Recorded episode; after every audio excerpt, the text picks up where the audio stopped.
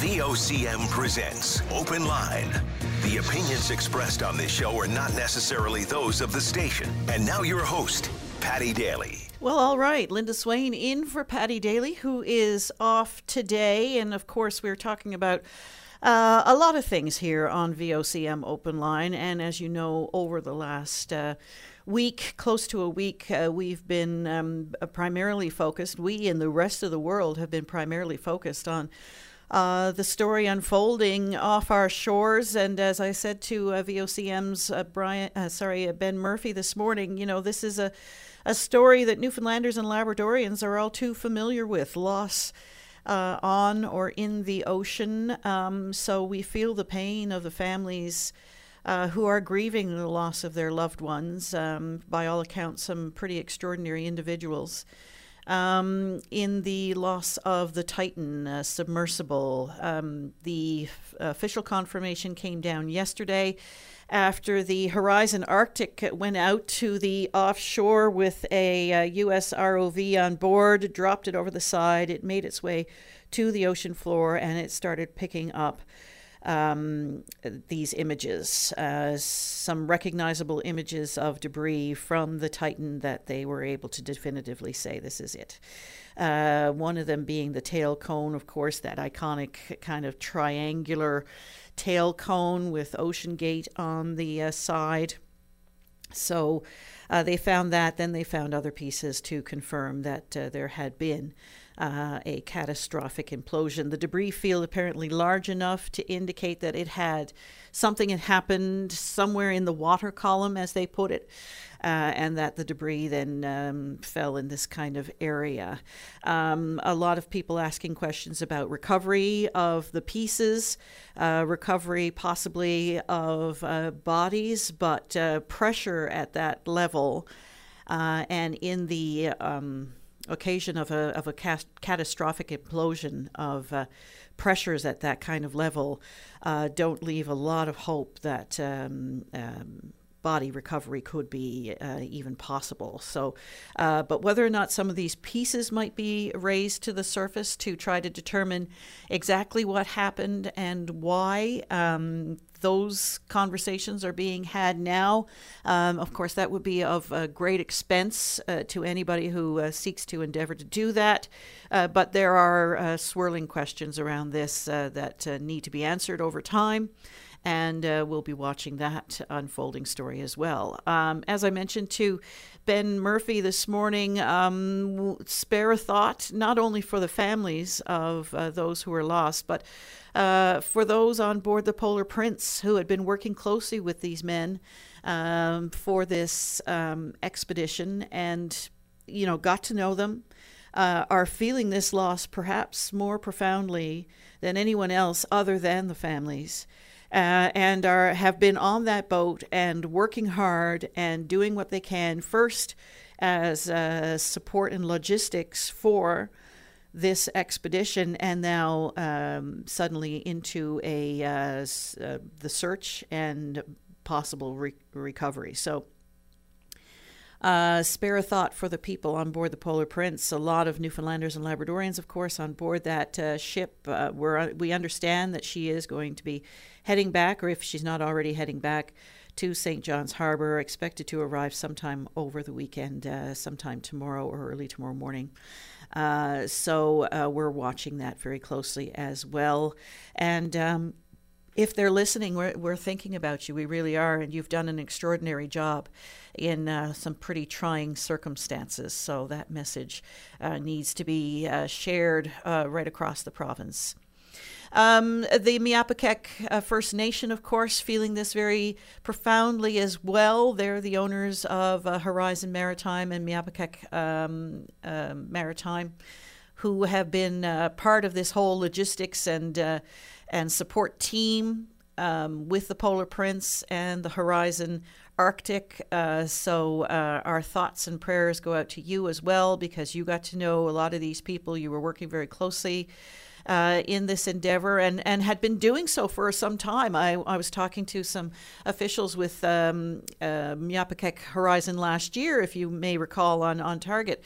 And we talked about some of the uh, scientific work they had been doing at that time, uh, going down to the, uh, the floor of the Atlantic Ocean to see the Titanic uh, wreck site and to conduct some uh, experiments there. There were some DNA experiments that were carried out there as well uh, by a local professor. So um, they've been working, you know, with these teams for a long time, um, three years now, if memory serves. Uh, so it's it's a difficult uh, time for certain, but um, that level of um, anxiety that I think we were all collectively feeling has has passed now, and uh, it, it's giving way to grief, and that's an important process uh, for us to keep in mind as we all continue to process this thing. I, I you know, uh, even for people who are far removed from anything that has been happening over the last few days, I think it's fair to say almost everybody has been feeling it. And I've been talking to a lot of people who, you know, wouldn't normally um, be engaged in following this type of a story, who were feeling it very profoundly. And I know myself, and I can speak for myself. Uh, you know, I was thinking, I've, I've been thinking about it day and night. I can't stop thinking about this particular tragedy. And we've seen so many, and so many touch us in different ways. But there was something about this particular story, how unique it was, and how all of us can somehow relate to that level of anxiety and horror um, about, you know, as we contemplated the various scenarios. Anyway, if you have any thoughts on that, you're certainly welcome to give us a call, even if it's to offer a little bit of support to the people involved. Um, uh, it's it's dominated a lot of discussion, and I'm not sure if uh, I have any thoughts on uh, anything else that's been happening lately, but I certainly would welcome. Uh, people to give us a call. Anything that's on your mind. We talked about it, quite a few uh, subjects yesterday um, a variety of subjects, as a matter of fact, uh, from poverty uh, to health uh, and all things in between. So if you have any thoughts whatsoever, you're certainly welcome to give us a call. And a warning this being Friday, of course, your last opportunity to call the show. Yesterday, I found with the show, it was a little bit of a slow start, by 11 o'clock, the lines were blocked, and we had to drop people from the lines and and uh, put them off uh, to another time. So uh, the earlier you call, the better. Uh, we're going to uh, actually what we're going to do now is we're going to go straight to the lines, and we're going to go to uh, Merv Wiseman. You're on the air. Hi, Merv. Hey, good morning, Linda. How are you this morning? Well, all right. How are you? Uh, pretty good. Pretty good. I think we're all living now in the in the aftermath of the the Titan incident, and I I think you expressed very well the uh, I think the level of condolences that needs to be extended by everybody concerned. It's certainly been a major preoccupation, minute by minute, of myself. Since well, you, I mean, this was your life for ever so long. You were with the Coast Guard. Yeah, absolutely. The search and rescue uh, component of it, and uh, and and you know many of the peripherals around it. Uh, obviously, I don't have any levels of expertise subsea, but it's certainly uh, been a, a big a, a point of interest for me for a long time, and uh, I think you know this uh, search in and of itself is something to be looked at and really sets the uh, bar pretty high for any level of search that might uh, evolve over incidents like this, and perhaps not entirely like this, you know, because it's already been used as a point of reference by a number of people who've said, and I, I don't want this to come around come across the wrong way, that uh, my family didn't get this kind of attention um, when uh, and and had these many resources uh, thrown at it, and I had to fight for the resources that I wanted to search for my family when when you know they were lost on their small fishing vessel, and uh, you know I'm not sure if they're right or wrong. I don't want to bring this down to the lowest common denominator. I would like to look at this and say, look, if there is a, a search and res- rescue incident that's happening, we would want the best and and the biggest, and as many resources as we could throw at it, and not to go down to the level where we don't get the kind of resources we needed. But we had to remember on this one as well that, uh, I mean, there was a lot of uh, intricacies here. The international component was a big one, of course, but this uh, this was really uh, a search led by the United States. You know, this this was in their area, search and rescue area of, of jurisdiction. They were the search mission coordinator, as we call them, the SMC, and so it was Canada's obligation to uh, to help them. These uh, obligations come about because of bilateral and multilateral agreements and convention, and uh, you know the International Maritime Organization, of course, is right into the thick of all this. So all these things are are worked out. So you know it, it was Canada's obligation to do everything they could possibly do here, and they certainly did. They pulled out all the stops. Uh, there was this this uh, in my mind. I recall a lot of uh, fairly large incidents, It's most to do with um, what we would call a, a, major marine disaster. Not a lot of people involved, but for five uh, people and the kind of incident that was involved, uh, it was extraordinary. I would hazard to guess that this this search probably cost somewhere in the order of 15 to 20 million dollars, maybe even more, and most of that will be paid for by public funds. Uh, that's what the Canadian Armed Forces would do. That's what the U.S. would do, or any other nation for that matter. So it, it's a biggie, and, and and it's one that's going, I think set a lot of a lot of precedent, as well as opened the the vault to an awful lot of questions that remains unanswered. Yeah, and I, I get your point on um, you know how people who have suffered tragedies in their lives uh, uh, might be looking at this and saying, okay, well this is great, but uh, what where were they when you know my loved ones were in mm-hmm. peril um, or lost?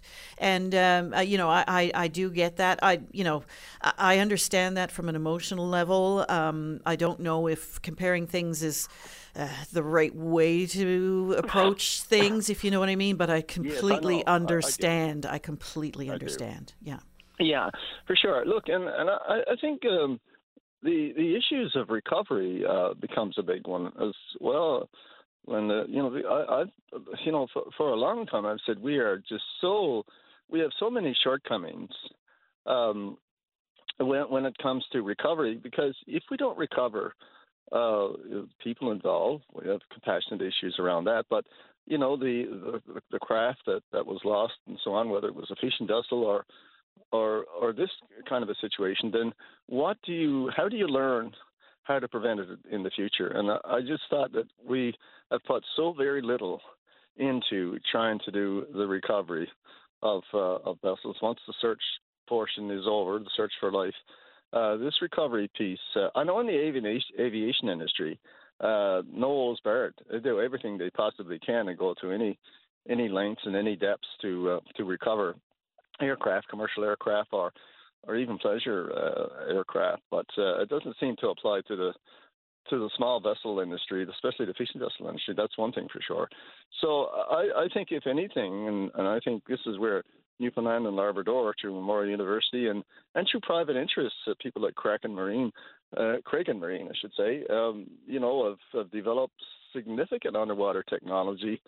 And I think, you know, this really should open people's eyes about how we move that needle a little bit more. I know Kraken has got international uh, contracts, you know, with, with uh, I think the Polish Navy is one where they're doing mine recovery uh, from the sea bottom and things like that. So yeah, I, I think the development and the need to have that because let's face it, there was an awful scramble here from all over the world, as far away as Europe, to try to get the the right kind of vehicles here to participate in this re, uh, uh, search and to do some recovery if if it if it was needed, you know. So that was kind of like flying by the seat of your pants. I mean, I was actually very surprised of the very uh, small portion of planning and contingency arrangement that was uh, had, you know, by, this company to be, to be taking people to, to that depth, uh, not knowing that if anything happened, you know, where you're going to step next.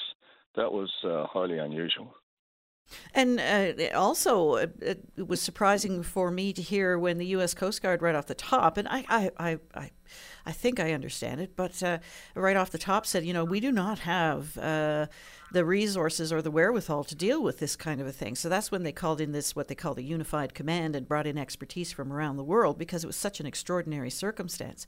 I think there is an argument to be had, though, um, when this is, uh, you know, uh, such a rare uh, type of um, scenario when we're talking about a, a, submersible at the bottom of the ocean, as opposed to uh, people who risk their lives every single day to make a living here in Newfoundland and Labrador. And I think there are conversations to be had about uh, resources and having the right resources in the right places to conduct, um, you know, searches in, in timely manners. I think that's an absolutely valid uh, argument to be had.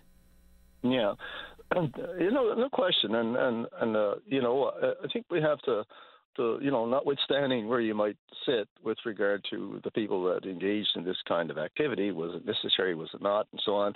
You know, philosophically, uh, I think there will be a lot of uh, discussion and probably rationalization of, of, what you do in situations like this. But uh, above all of that, there, there's probably a bigger picture where we we learn from it. Uh, you know, we so very often have um, aircraft uh, crashes at sea. Well, you know, we also in the marine world, our own vessels, if you will, uh, you know, finds its way to the bottom and the results are not great. Uh, but uh, you know, we very often mid Atlantic uh, have seen aircraft that have disappeared and have had to be recovered. Uh, I think the, the uh, Air France flight uh, 449, I believe it was from Rio de Janeiro to Paris, uh, similar situation. In fact, it, they found the debris from that aircraft in water at twice the depth as the Titanic. Can you imagine? And so, what do you do in situations like that? 230 people lost in this kind of a situation. So, if you can learn from that experience in terms of how to search, you know, and how to conduct a, a recovery, that lends itself to something very valuable that we, you know, could use. There's no question the initial search on this one, and going back to the uh, the perspective of the the U.S. Uh, Coast Guard, who was the SMC, on this one. No, I think uh, they admitted they didn't have the resources clearly and had to scramble and find the kinds of resources that would be needed to do any subsea kinds of uh, rescue or search uh, at the time. But I think their first preoccupation was from a surface standpoint and into doing that initial search. And in fact, the Canadian Coast Guard and the involvement of the Canadian Coast Guard, I think in large part, uh, felt that hey, look, it, this this may be on the surface, and so we have to cover off all these bases because uh, uh, you know an object of that size could uh, disappear from visibility fairly quickly with the winds and the currents in that area. Uh, Merv, I appreciate your call this morning. Uh, thanks very much. Okay, thank you very much, Lynn. I appreciate the time. All the best. Bye bye. Bye bye. And uh, we're going to take a short break. When we come back, we hope to hear from you. And we're back. We're going to go now to David. You're on the air. Hi, David. Hi, hi, Linda. How are you? Oh, good. How are you? Fine, thank you. Uh, I, uh, I'm sorry about them people got lost. I uh, really, uh, really bad. And uh, I used to do uh, work, security work on uh, Polar Prince a few years ago. Is that right? Yes, and the uh, the blind come to people. I'll tell you that. Oh, anyone who uh, who works on the ocean, I have a great deal of respect for. I can guarantee it. So you you know a lot of these people then. I know a lot of them people on the Polar Prince, yeah, because I worked on it there, security, and like I said, they were a fine bunch of people. So they would have worked very closely, of course, with this particular crew. Um, what do you imagine they must be feeling right now? Oh, you must be feeling really, really terrified. And I was just saying, right, what, what happened. Yeah, for sure. Um, so, uh, what caused you to uh, work with the Polar Prince? How did you get involved with that? Uh, I got involved with it because uh, something I forget now because it was very long ago, right? But uh, I was asked to do security on the Polar Prince, and I went and did it for a couple of months, and worked out really good. Oh, very good. Well, I'm glad to hear that, uh, David, and uh, I'm sure a lot of people uh, share their thoughts on uh, um, for the the crew of the Polar Prince in particular as they head back to St. John's. That's right, yeah. So when do you expect it in? Tomorrow morning or? But we don't know what the exact ETA is. Sometime tomorrow. Uh, it keeps changing, of course, because it's hard to track these things. But uh, we'll be watching it very closely. You can uh, guarantee that. Okay. You have a nice day. Uh, I'll gotta try to get down and see the boys. Very good, David. Thank you. You're welcome. Okay. Bye bye. Bye bye. Bye. We're going to go now to uh, Denise in Bay Roberts. Hello, Denise. Hi, Linda. Good morning. How are you? I'm good. How are you? Excellent. Excellent for a Friday morning. Good to hear. So, the topic I want to touch on is the issue that we're having with the uh, town water. Um, and apparently, it's been ongoing for quite a number of years. I only just recently moved home here from Ontario about four years ago. And um, upon purchasing an out, a house in uh, Bay Roberts, uh, we noted that occasionally we were getting dirty, contaminated water coming into the lines from um, our cold water taps, which uh, we were originally uh, advised by some of our neighbors that it was probably flushing of the lines. But it was happening so frequently that last year I brought it to the attention of the town council, and they took a sample of the water and um, they also brought it to the attention of Public Works, um, Sean Elms. So um, to date, there's been nothing done. Uh, all they keep doing is testing the water, flushing the lines, but they're not getting to the solution of finding out if there's a damaged water main or um, trying to fix the problem that we're having. Um, I sent pictures to um, your producer. Yeah, I got him here. Uh, actually, yeah. I sent them to him. Yeah, they're um, pretty um, horrific. yeah, it really it looks like tea in your bathtub. Oh, it's it's it's even worse than that. I mean, even the smell um, that comes from it. Uh, one of the pictures uh, reflects a. Uh, we had to flush our have our water tank flushed by a plumber because the town of Bay Roberts and Public Works uh, stated that it was exclusive to our home. Well, when we investigated with the other neighbors, uh, we discovered that it's multiple homes on that street on Barracks Lane. So they're all encountering exactly the same thing or similar things. Exactly the same same thing is happening to the other homes. Uh, the the neighbors have told us, and uh, a lot of them have been complaining for up to ten years. So we're living with contaminated water, and you would think that uh, as a society and uh, in this day and age that we would be entitled to clean drinking water. This is not a third world country, and it's it's definitely got to be a problem that's easily solved. So um, you are on the town water and sewer. Yes. Yeah. Um, and there's been no um, explanation as to what this might be or what problem well, could be all they keep doing, uh, Public Works comes and flushes the lines whenever somebody complains. So that is pacifying band-aiding, band-aiding the situation. So it just keeps us quiet for a little bit, but they they come out and they've had numerous people come out and just scratch their heads and walk away. I never get any callbacks. There's been no resolution to this, and we just keep getting dirty water. Um, all of our uh, toilet flush tanks, uh, everything is stained with this this dirty water, and the council and public works don't seem to want to do anything about it. What's the result of the testing? Has it shown anything in particular? We haven't had we haven't had any water tested per se because I, I personally don't know where I can send this water. We've collected numerous samples um, the um, the council member did come and take a bottle of the water away. I don't know what he did with it, um, but like I said, um, as of recently, um, yesterday, I sent the council member another request for an update because nobody is getting back to us. Nobody is wanting to do anything to solve the situation. I mean, we pay a lot of money in taxes, and here we are, uh, numerous people on this street having to contend with contaminated water.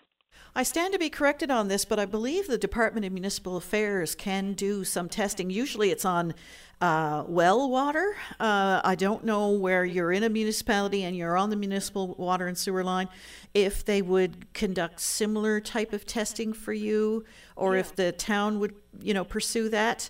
It might be something to check with the either your MHA, um, Pam Parsons, or with uh, the Department of Municipal Affairs. Well, I've already reached out to Pam uh, about a month and a half ago, and I sent her photos, and same thing. Um, no results. Nothing is coming back. Like nobody is getting back to me. Um, I mean, can you imagine yourself after our day work coming home and going to get a shower, and this is the water that you got to shower?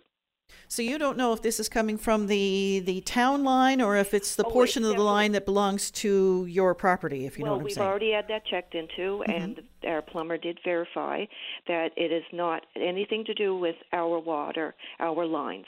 This is coming directly from the town's main water line, um, and it's our summation that it is possibly a break in the line somewhere and residue is building up over time and when they flush it clears the line but it still builds up.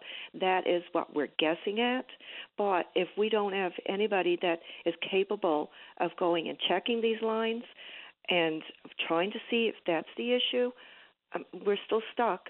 Uh, i don't want to be 10 years down the road still having to contend with uh, the council or the public works having to flush a line Well, keep us up to date, will you? We'll see if we can't get the uh, the mayor of Bay Roberts to um, to tell us what's going on there. Absolutely, and and it's like I said, it it is uh, cold water that's coming from the town water line system. Um, uh, Gre- um, Dave Williams, who is our producer, uh, just whispered in my ear that the uh, Miller Center does uh, water testing, so you might be able to bring some Perfect. uh, samples up there and have it tested. Yes, I definitely uh, I will be doing that to find out exactly what this contamination is. But like I said, there's even elderly people that live on our street that they're looking at possibly moving to a, a seniors home because they can't contend with this dirty water all the time and having to clean their toilets and and the showers constantly. So, Denise, what are you doing for water source now? Bottled water, mainly. That's- that gets No. expensive. Yes, it does. Oh, please tell me. Yeah, it does. And I would love to be able to uh, drink from uh, clean uh, water, but uh, or, or have a clean water source. But at this juncture, we don't have a solution. And like I said, it's been a long time, according to the other people that have lived there longer than we have, and our complaints are not being heard. Denise, uh, keep listening. Our next caller uh, might be able to offer you some advice. Absolutely perfect. Thank you. Yeah, so stay tuned to the radio. I'm going to him next. Okay. Thanks. All right, thank you. Bye bye. Uh, yeah, and I understand that Thomas has something to add to that. Hello, Thomas. Uh, hi, Linda. How are you doing? Good. Uh, yeah, Thomas Doyle calling. Um, I work on a, a fishing vessel, uh, an offshore dragger, and what we do monthly is uh, we get uh, the Eastern Health. We get the bottles from Eastern Health. I believe it's from the Miller Center, uh, and we just so there's a timeline. Then once you fill the bottle to the certain line and you fill out the information, you have to get it back to the Miller Center. I think it's within 12 hours Okay. of, of the of the testing, or the bottle will be no good because there's like small particles of something in the bottle that mixes with the water. Oh, I hear you. Yeah. Uh, you just yeah, and you just get it back to the Miller Center within the 12 hours, and it's free of charge, and they'll test the water and get back to you with any results that they get from it if there's anything wrong. We Right. do this every month, 12 months of the year. So, do they test for all kinds of elements, or is it just for like things like E. coli or whatever? Well, with us, we only, I think we only get tested for E. coli and stuff because where we have uh, like sitting tanks, our water's pumped from uh, whatever port we're in, and then it's just sitting in the tanks for the 35 days we're at sea, right? So I, I'm thinking we just do E. coli. I'm not 100% sure. I don't, I don't personally deal with the results and stuff, right? I just know that if something comes back, we will get notified on the vessel that okay, you need to get your tanks flushed because something is showing up. I gotcha. uh, yeah. I do know they will test the water. I do say it does say well water on it, but I mean we're not using well water. We're just pumping from whatever community or whatever town we land in, right? Right. Yeah. So you're getting it from municipal sources. Yeah. Yes, correct. Like Argentia, Harbour Grace, St. John's, um, Mulgrave, Nova Scotia, like any of those places we land, we get uh, we get it from the town water, and then they'll do a they'll do a test first when once we land, uh, once the month is up, right? Yeah, and it makes perfect sense because, like you say, the water is sitting there, and uh, you know it can whatever might be in the water would multi- multiply. Yeah, I know, and I mean, I hear that lady on, and I mean, for her to be saying that there's been people on that street up to ten years complaining, I mean, that's that's that's not right for the town of Bay Roberts, being as as big a town as what they are, to be to be neglecting someone someone's drinking water. I mean, you know, you're paying for that service too nowadays. I mean, it should be something that that they're going to try to, to clear up, find a line that's broke, or figure out something. I mean, come to a solution somehow, right? Thomas, I, I, really appreciate your input today, and hopefully uh, she finds some uh, some kind of solution soon. We're going to try and get the town of Bay Roberts too to explain what might be uh, happening in the Barracks Lane area there.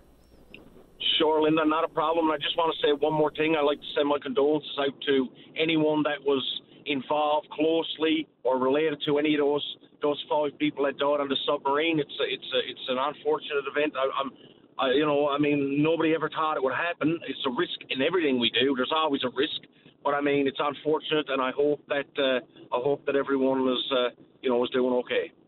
Thomas, thank you. You're very welcome, Linda. Have a good day. All right, you too. Bye-bye. Bye.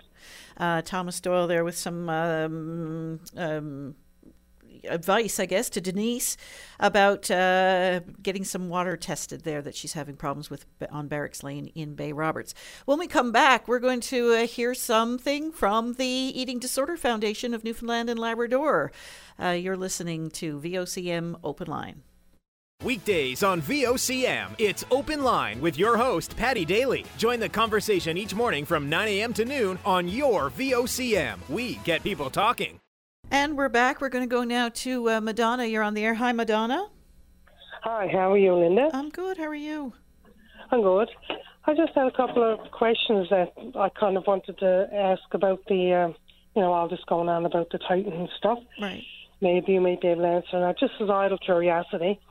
Um, one question is if they were out an hour and 45 minutes from the mothership, I'll call it, uh, would they have reached the Titanic site? Like, would they have been down there by then? Like, I, I don't know. Um, not a marine person. I just wondering, would they have had time to get down to the site? Um, my first question. From what it sounds like, uh, that uh, one hour and 45 minutes would have been about two thirds of the way to the bottom of the ocean. Oh, um, okay. Uh, they would have been close, but not that close, if you know what I mean. Um, that's what okay. it sounds like, and it and it sounds like now uh, that this um, this event might have occurred uh, on their descent, uh, so they okay. may not have reached the, the, the wreck site by yeah, the time it had bad, happened. That's that's really bad. You know, you would have hoped that they would have gotten to see what they went to see before this tragedy happened. But anyway, that's just how it is, I guess. The other thing is, like, did the mothership, did the main ship remain in that area? Like when when the Titan went down, were they still staying? up on, on the water waiting for them. That they was my understanding. That was my understanding. And there was a, um, they they awaited because they lost contact with the the uh, Titan at that time uh, on Sunday morning. And my understanding is that because they were aware that this uh, submersible had these different ways of getting back to the surface in case of an emergency. So my understanding is they waited and searched that that area looking for the submersible to come up. Yeah, because they would have had to bring it back to shore anyway, I guess. Yeah, and they're and they yeah. they're they're just coming back from from the area now. So yeah. they've been they've been on site ever since, and they've been uh, actively participating yeah. in the search. Very good. And I was wondering, like, when when they would have, uh, would wouldn't they have been in constant contact? Like, you would think that they would have been in constant contact with each other, like by conversation, like giving a blow by blow count of, like it, it almost seems like that would be what you would do. Well, you know, we're we're down so many feet now and we don't see anything or you know like you think there would have been an ongoing conversation like a blow by blow count of what they were doing. I was just wondering why death didn't take place. We it didn't sound like it. That's a good question, and I don't know what the answer is to that, but I'm sure it's part of the larger conversation being had now. I know that it was communicating with the Polar Prince through pings, you know, and you can hear it in your in your head now. That sound, you know, if you've seen movies or or television shows, that that very distinctive ping. Um, so apparently, that's how it was letting the Polar Prince know that everything was okay. It was, uh, you know, sounding these these regular pings. Um, but as far as actual, you know, verbal communication or, or otherwise through, uh, you know, messaging or whatever the case may be, I'm not sure what the capability was on that particular submersible. So that's a, that's a question that uh, needs, I, I would imagine, needs to be asked. Well, thank you very much. I just, it's just idle curiosity on my part. A couple of things are just kind of bugging me. It's in my mind, like, you know, what what what happened you know like everybody else i guess. So thank for, you for sure. time. yeah. Well uh, thanks madonna. You're welcome. Bye. All right. Bye-bye. We're going to go now to paul toomey executive director of the eating disorder foundation of newfoundland and labrador. Hello paul. Good morning linda. How are you this morning? I'm all right. How are you? Uh, not too bad. Before i get into my main topic this morning uh, like many newfoundlanders and labradorians I've been following the uh, the tragedy of the uh, of the Titan submersible, and uh, I'd certainly like to uh, pass along my condolences to everybody involved with this. Uh, the families of the people who whose lives were lost, and as you said in your preamble this morning, tragedy at sea is not something that uh, we're unfamiliar with, and it's something that we will continue to probably face in, in the years to come. But but this one has that certain different different note with the international uh, recognition or notoriety that that we're getting as a result of it. Uh, for sure, and I know there's an there's uh, people in St. John's now who are down at uh, Harborside Park having a look see at uh, Anderson Cooper and other yeah. international media down there covering this story and watching just watching that aspect of things is is fascinating in and of itself to see how you know these uh, really large news organizations uh, are coordinated and, and cover big events. It's that that side of things, from my perspective, is also fascinating. Yes, I, I totally agree. I mean, uh, we watch a lot of news in the evenings around supper time, and uh, even uh, Entertainment Weekly or Entertainment Tonight uh, had coverage of it. So it's been certainly something that's been uh, captivating the Western world, if you will. For sure. Yeah. Anyway, on to uh, to my uh, uh, two quick topics this morning. Uh, our drive-in bingo is back. Contrary to everything I said earlier this year while talking to Paddy, uh, I guess due to popular demand, we're bringing our bingo back, but it's uh, it's going to be a monthly bingo as opposed to to a weekly. So the first bingo will be next Wednesday night, June 28th, and it'll be followed up with uh, another bingo in uh, the last Wednesday in July and the last Wednesday in August. Uh, we've um, we've put together a, a number of great prizes. There will be a thousand dollar giveaway jackpot, and of course other games of prizes of a hundred, uh, hundred and fifty up to two hundred dollars, and there will be twelve games in total.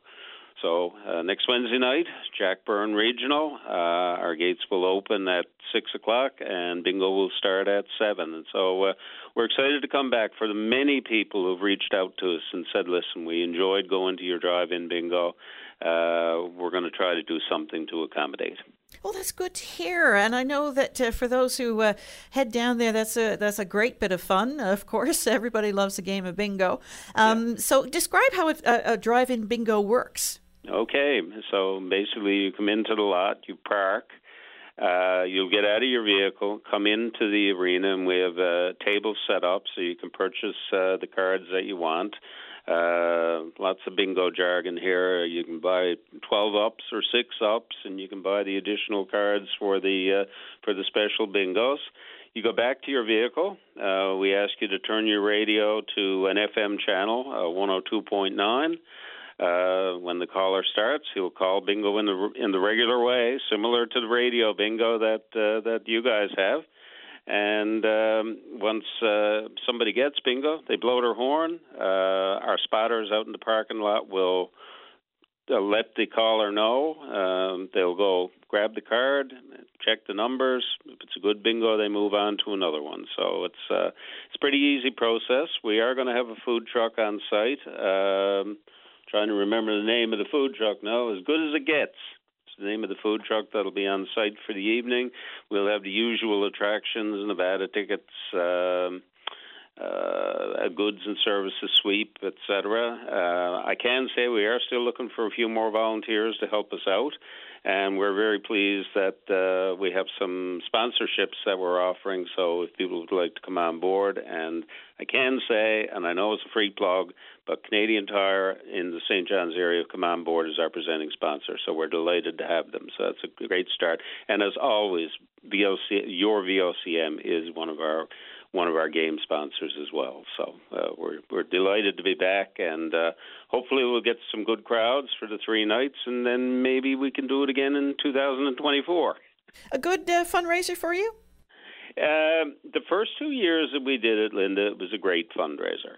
Uh, we did ex- extremely well with it. Um, I guess the first year, 2021, we were probably the uh, the only game in town, if you will. Or 2020, we were the only game in town and uh, we we did extremely well. But it's it's more than just the money we make. It it has to do with the awareness that we're creating. We have a lot of people sitting in cars. They're hearing a little bit about the foundation and the work that we do because we take the time to do that. So so it provides uh, two two great uh, great opportunities for us: a chance to make some money, but a chance to let a lot of people know about eating disorders and what we do and how to reach us. So, for those uh, who uh, are, um, uh, I guess, repeat uh, customers, and uh, for those who are interested to try it out for the first time, the Eating Disorder Foundation of Newfoundland and Labrador bringing back its drive-in bingo every um, Wednesday monthly. Sorry, sorry, yep. it's once a month on a Wednesday, uh, starting next Wednesday, the 28th of June followed by uh, the last Wednesday in July and the last Wednesday in August you at the it. Jack Byrne Arena in Torbay. Yep. Thank you very much, Linda. And the other thing, I'll just remind people you can go to our website, edfnl.ca, for anything you need from us. And that includes if you're looking for support, if you need some counseling skills to help you get into the system, if you or you or a loved one is dealing with symptoms of an eating disorder, we're here to help, and that's the role we play in providing support to to families. Uh, we have a second fundraiser. Just remind people our second 50 50 sweep uh, is now underway. The draw date's not till August the 15th, but if you want to call our office, we can arrange to get, get you tickets. Uh, and I will tell people that the winner of the first 50 uh, 50 sweep back on May the 15th uh, took home over nineteen hundred dollars. Oh, that's a nice little uh, payload there. it was indeed. So hopefully we can duplicate that again this time. Um, other than that, Linda, uh, one of these days I'm going to come on and have a chat with you and Paddy about social media and the impacts that it's having on eating disorders. oh, for sure. That is a significant topic yeah, maybe you and I can have a chat uh, about it on your uh, afternoon program. Well, I uh, I invite you to do so. I'm on vacation as of today uh, for two weeks, but anytime after that, I would uh, certainly welcome to do so. Okay, thanks, Linda. Appreciate right. your time this morning. Thank you. Bye. Bye bye. Uh, when we come back, we're going to speak with uh, Cease, who's waiting on the line. This is VOCM Open Line. And we're back. Linda Swain in for Paddy Daly, who is off today. We're going now to Cease on the air. Hi, Cease. Hi, how are you today, Linda? I'm good. How are you? Good. I'm uh, very upset about the way they're handling the oil industry in Newfoundland. Uh, we got the cleanest oil in the world, and the world is, is crying out for oil, and they're doing everything everything they can to to uh, uh delay it and put obstacles in its way. For example, the Trans Mountain pipeline, which they're building, uh, that's delayed, delayed a lot. I know an engineer that worked on the project, and he's back here in Newfoundland. He was laid off, and there's going to be a good many more laid off because they don't, they do not want oil production. They say they do, but they really don't, and they're doing every everything they can to come up with new programs to subsidize other sources of energy. And I think the federal liberals, NDP, federally, which if, if there is a party, I don't know because it joined liberals, and the NDP locally, uh, Jim Dinn and all the rest, and Furey. They're all against oil. They're anti-oil, and they're doing everything everything they can to to stop it and and and put delays up like Bay du Nord. That should be on stream. Uh, they should be working to find out what the problem is there, why it's delayed. But instead, they're just complaining. So I think something has to be done. And, and Newfoundland and Canada is losing tens of thousands of jobs because they're anti-oil both federally and locally. Even even, even Daniel Furey, Furey, he's really not for oil. So, what is the role of a federal government when it comes to uh, uh, dealing with uh, carbon emissions and um, addressing uh, climate change, which is happening? You, it's happening all around us. We're seeing it everywhere. Um, Okay. so, uh, what kind of approach um, should be taken? Well, here's the problem. Uh, Trudeau got carbon tax, carbon tax every every month is a new carbon tax. People can't afford to live in Canada. They can't afford to buy a home because of the, high interest rates. But the problem is uh, uh, with with the uh, oil. The oil is out there for not producing it, and, and and and this carbon tax. I don't know. And Canada, Canada cannot fight uh, there's 195 countries in the world, I think, and Canada cannot fight uh, climate change on their own. And they're bringing oil in from other countries that's uh, against carbon tax, against all these regulations, and, and uh, uh, selling it. So I mean, you you know, they're they're they're they're saying one thing and doing another. Yeah, uh, it certainly is, um, especially for people working in the industry. It's a it's a head scratcher as to the approach being taken. But um, I, I don't know how to better do things, if you know what I'm saying. That's the question I'm asking: is you know what kind of an approach can uh, the federal officials take? As you say, uh, you know we're not going to fight climate change alone. Uh, we understand that. That's what Um, we're trying to do. what's that? That's what we're trying to do. Yeah, so- and making all these uh, they're spending billions of dollars on on, uh, on subsidies for other sources of energy. And we got the best oil in the world and the cleanest here. They should be promoting the oil instead of uh, fighting against it. That, that's that's what should be done. See, so I appreciate your call this morning. We've got another call now on the same topic, so we'll see what they have to say. I appreciate you taking my call All right, thank you. have a great day Linda All right, you too. bye-bye Bye bye. We're going to go now to uh, Dennis O'Keefe. Hello. Have a great day, Linda. All right, you too. Bye bye. Sorry. We're going to go now to Dennis O'Keefe. Hello. Hello, Linda. How are you? I'm good. How are you? Good. That's good. Beautiful day. Uh, it is. Well, it's good for compared to what we've had, hey? What's on your mind? What's on my mind? I just want to. I want to make three points. Uh, one, your caller just now on oil and gas Yep. hit the nail right on the head. The big problem we have now in Newfoundland and Labrador is that we have a liberal federal government led by Trudeau and Guilbeault, uh, who's anti oil and gas. Uh, they'd kill it if they could, and maybe they will by delay, doing things that we're not aware of yet, but uh, just delaying and delaying until the oil companies say, eh, we can drill elsewhere because they can. So that's the problem that we have. Our own provincial government is too complacent, as far as I'm concerned. They should be fighting this battle. Like, why is it that BP, uh, SO are not going to drill all of a sudden? Why is it that Bay du Nord uh, is delayed? What happened?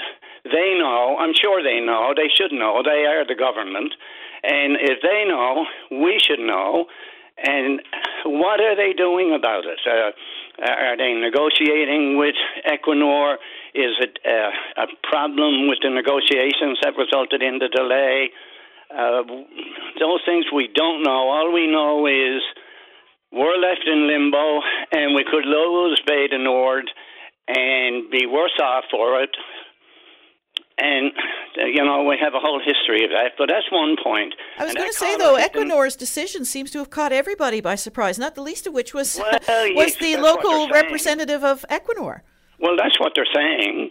And if you prefer to believe what they say, uh, I take it with a grain of salt. I I don't know what's happening between the province and Equinor. Anytime you ask, they'll say, well, you know, we're negotiating. We can't say. We're. Uh, I'd like to know just what happened. Did they not know this was coming down the track? Was this a negotiating ploy by Equinor in order to get a better deal out of out of uh, developing Bay du Nord? We, we don't know. All I know is I don't hear anything about it anymore. It's like Bay du Nord is in the past for a few years, and then it'll be forgotten about. Uh, what about the recent announcement about BP, uh, Exxon? What happened there? Uh, we had a company who got so fed up with Newfoundland, Labrador, and the oil and gas a year and a half ago that they said to our provincial government, "Keep your two hundred million dollars, our 200 million, We're leaving because we can go elsewhere. We can get a return on our money because it's all about money. Get a return on our investment elsewhere, and you can keep the two hundred dollar Payment we made in order to get drilling rights. Dennis, That's a lot of money, Linda, to leave on the table. Dennis, we're up to news time. Can I put you on hold? You can, All right, I'll put you on hold. We'll come straight back to you. and I won't keep you too long. All right. Uh, and we're up to news time now with uh, Brian Medor. Saturday morning, join us for the Irish Newfoundland Show. Send your request to irishnl at vocm.com or submit them online at vocm.com. And we're back, and we are going to go back to uh, Dennis O'Keefe in a moment. But uh, Larry Daly is on a tight schedule. Hello, Larry Daly. Hey, good morning. So, Larry, the uh, the news, not what anyone was hoping to hear yesterday. Uh, it must be affecting you in a very profound way as well.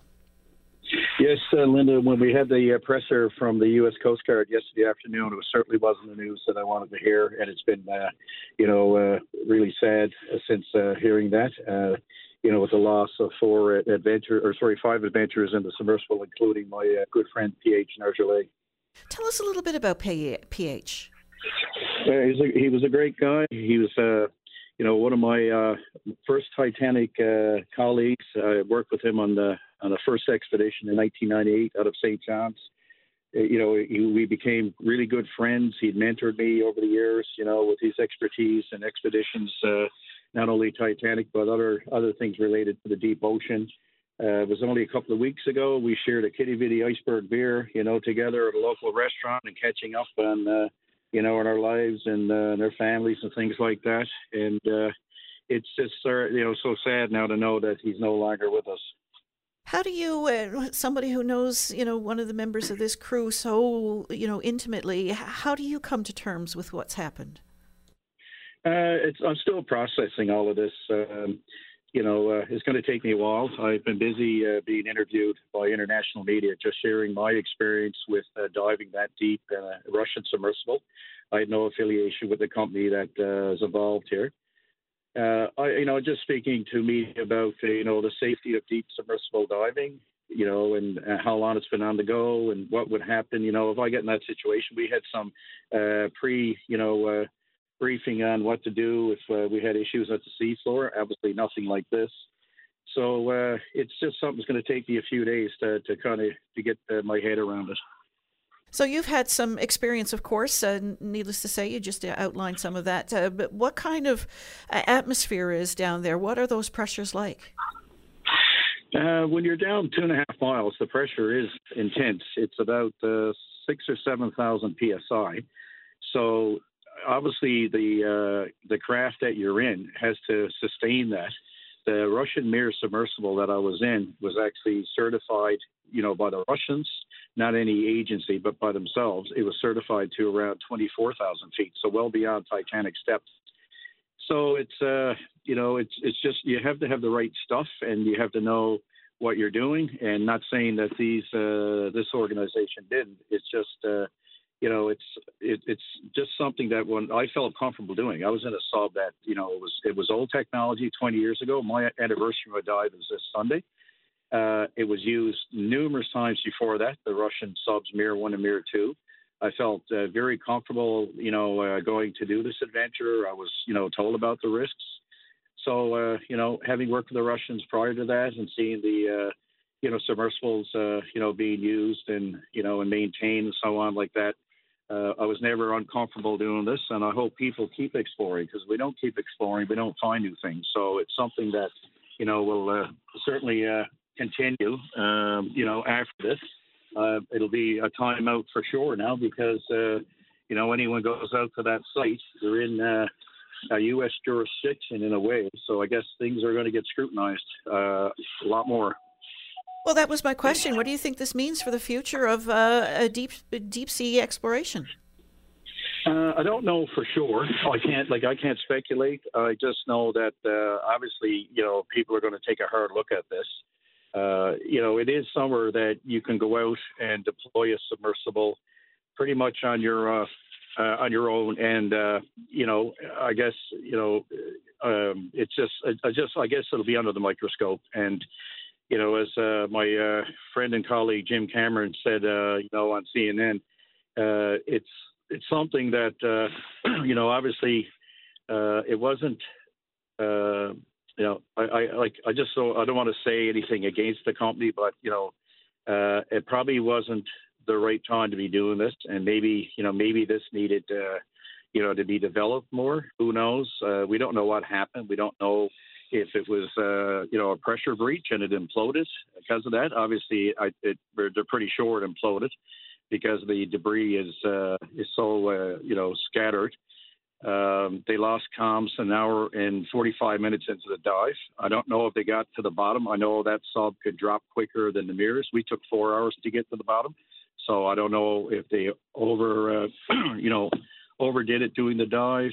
Um, it's just so much going on, Linda. It's just like I said, it's hard to process. I just hope anyone that ever does this again really knows, you know, uh, what they're at with the equipment, and uh, it's tested you know, uh, numerous times. Uh, our hulls were made of titanium.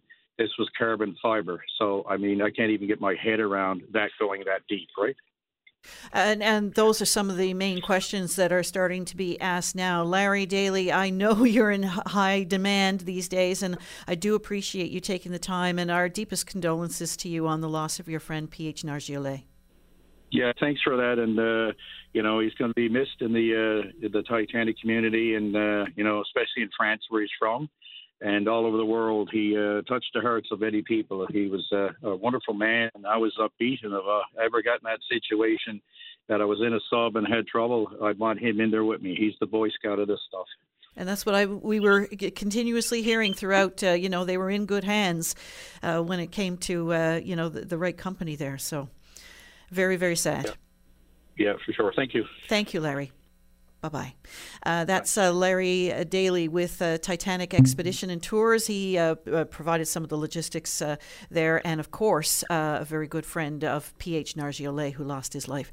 sorry about that, Dennis O'Keefe. Lots of things happening these days. As you know, you were right in the middle of your conversation about offshore oil and and the federal government's approach. so, sorry, continue with your thoughts. Yeah. Not, not a not a problem, Linda, and I, I sympathise with uh, Larry. I know Larry very well, and it's a real tragedy. There's no doubt about that. And we're we're certainly sorry here in Newfoundland, Labrador, for the families involved. Uh, the carbon tax, uh, Linda, you know, it's been proven that the carbon tax is inefficient when it comes to doing anything about our changing climate. Uh, our emissions, Canada's emissions, in terms of the global emissions, is only 1.5% of the total global emissions. Yet the Trudeau government, in another few days, is going to put, and people who heat by furnace should work on this now over the next few days if they have any money left.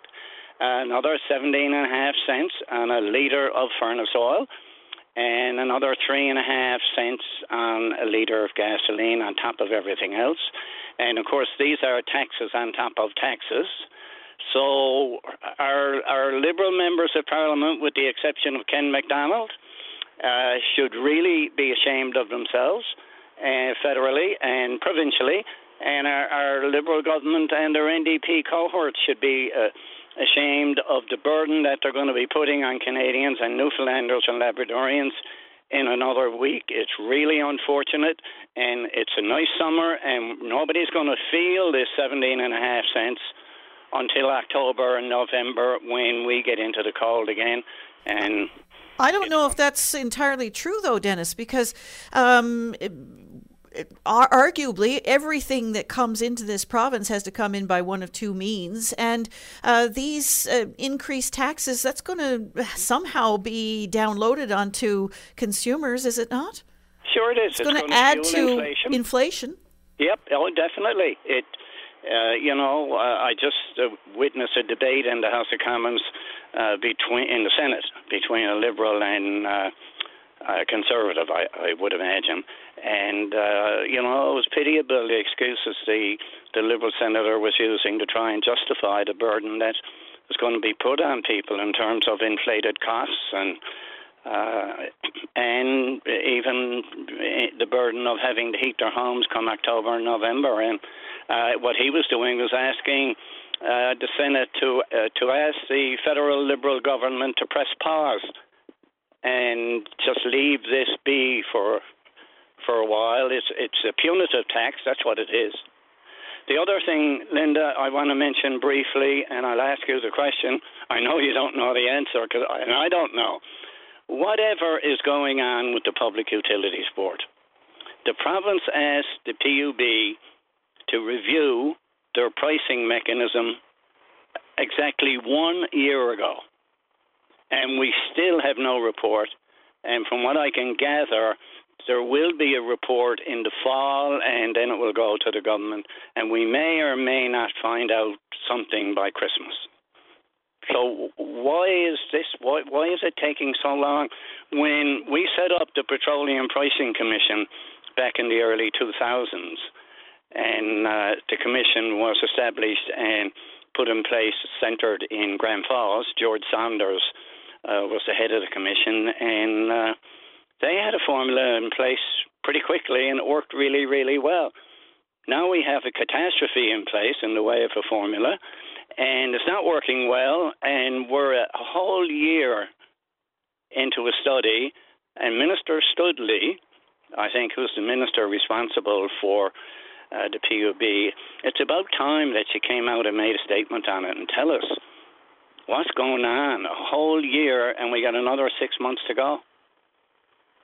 Uh, Dennis, you're asking a very good question. As you say, I'm not sure a lot of people have uh, the exact answers to that, but I do appreciate you bringing it up. And sorry for the sort of delayed um, uh, in between the beginning of your call and the end. So I, I appreciate no, that.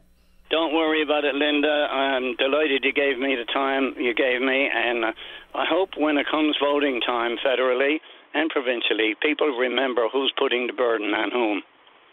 Thanks a lot, Dennis. Thanks, Linda. You take care of yourself. You too. Bye-bye. Bye. Uh, and we've had a really busy first hour or so of the program. The lines have loosened up somewhat, so now is your chance to give us a call.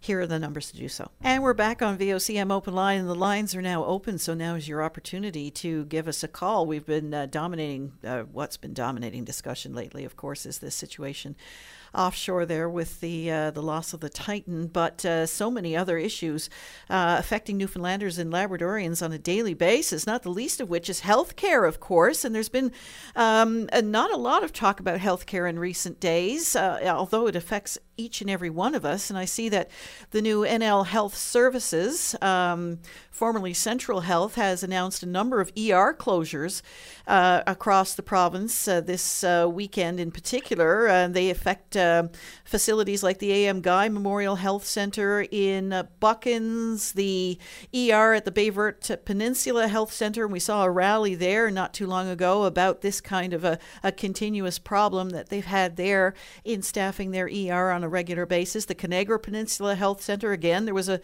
rally there not too long ago. Uh, the Dr. Y.K. Jeon Kittiwake Health Center in New-Wes-Valley, um, and the uh, Fogo Island Health Center, all um, facilities that have been in the news in recent weeks, months, a year or more uh, when it comes to access to the ER on a continual basis. We haven't heard a lot from Bonavista lately, and I know there was, uh, you know, repeated problems in that area as well. So I would wel- welcome anyone who wants to uh, talk to us about that sort of situation. I know a lot of efforts have been made uh, from the provincial government's perspective in attempting to um, hire or attract people from all over this globe, as a matter of fact, to bring them to rural areas in particular. There are a different set of challenges involved there, and maybe somebody wants to address what those challenges specifically to rural areas might be. Uh, is it because if you are a uh, family physician in a rural area, you're also expected to do the occasional shift, 24 uh, hour shift in the ER? Um, I don't know. I'm uh, offering this up as speculation and questions that people might be able to answer for us. What are the problems? Have you had trouble accessing your ER services? And of course, then Labrador is a whole other set of uh, uh, circumstances, isn't it? When you, in a lot of cases, you can't even get um, uh, ambulance service to get you to the island in case of extreme emergency um, because of a variety of factors, uh, not the least of which is staffing, but also uh, when it comes to uh, weather windows and the like. So, anything you want to mention on healthcare or anything else to that vein, you're certainly welcome to do so. We've had this conversation now about oil and and gas and uh, the federal government's approach to uh, oil and gas uh, projects. And of course, here in Newfoundland and Labrador, a lot of people employed in oil and gas, whether it's in our own local uh, sector or it's in places like Alberta. And that's having an impact here, of course. A lot of people doing that long commute and working and making good money uh, in the oil and gas industry and bringing it back home to Newfoundland and Labrador and raising their families in rural areas and keeping, um, you know, coastal communities alive in a lot of cases. So if you have any thoughts on that as well, you're certainly welcome to give us a call. Uh, once again, um, the lines are open. I'm going to take a uh, early break uh, in um, uh, to allow uh, Dave to uh, get a few lines set up. But if you want to give us a call now, is your opportunity to do so. Every Saturday is perfect for a night at the cabin. The Cabin Party with Brian O'Connell. Saturday night starting at 7 p.m. on VOCM. And now that the uh, sun is finally out and we're experiencing more summer like temperatures, uh, not blazing hot by any means, but uh, certainly you don't have to wear your big winter coat anymore. Uh, have you noticed the sun, Dave? Uh, it uh, looks very different, doesn't it? Very red uh, especially early in the morning or late at, uh, in the evening. And the, the sky is red and the clouds are red. I took a few pictures of it to, again today, really quite stark and amazing. And you know what that is? That is smoke uh, from the wildfires, not only in Quebec and other places that we've seen right across Canada. And we were talking about climate change earlier, and this is, you know, one of the conversations, I suppose.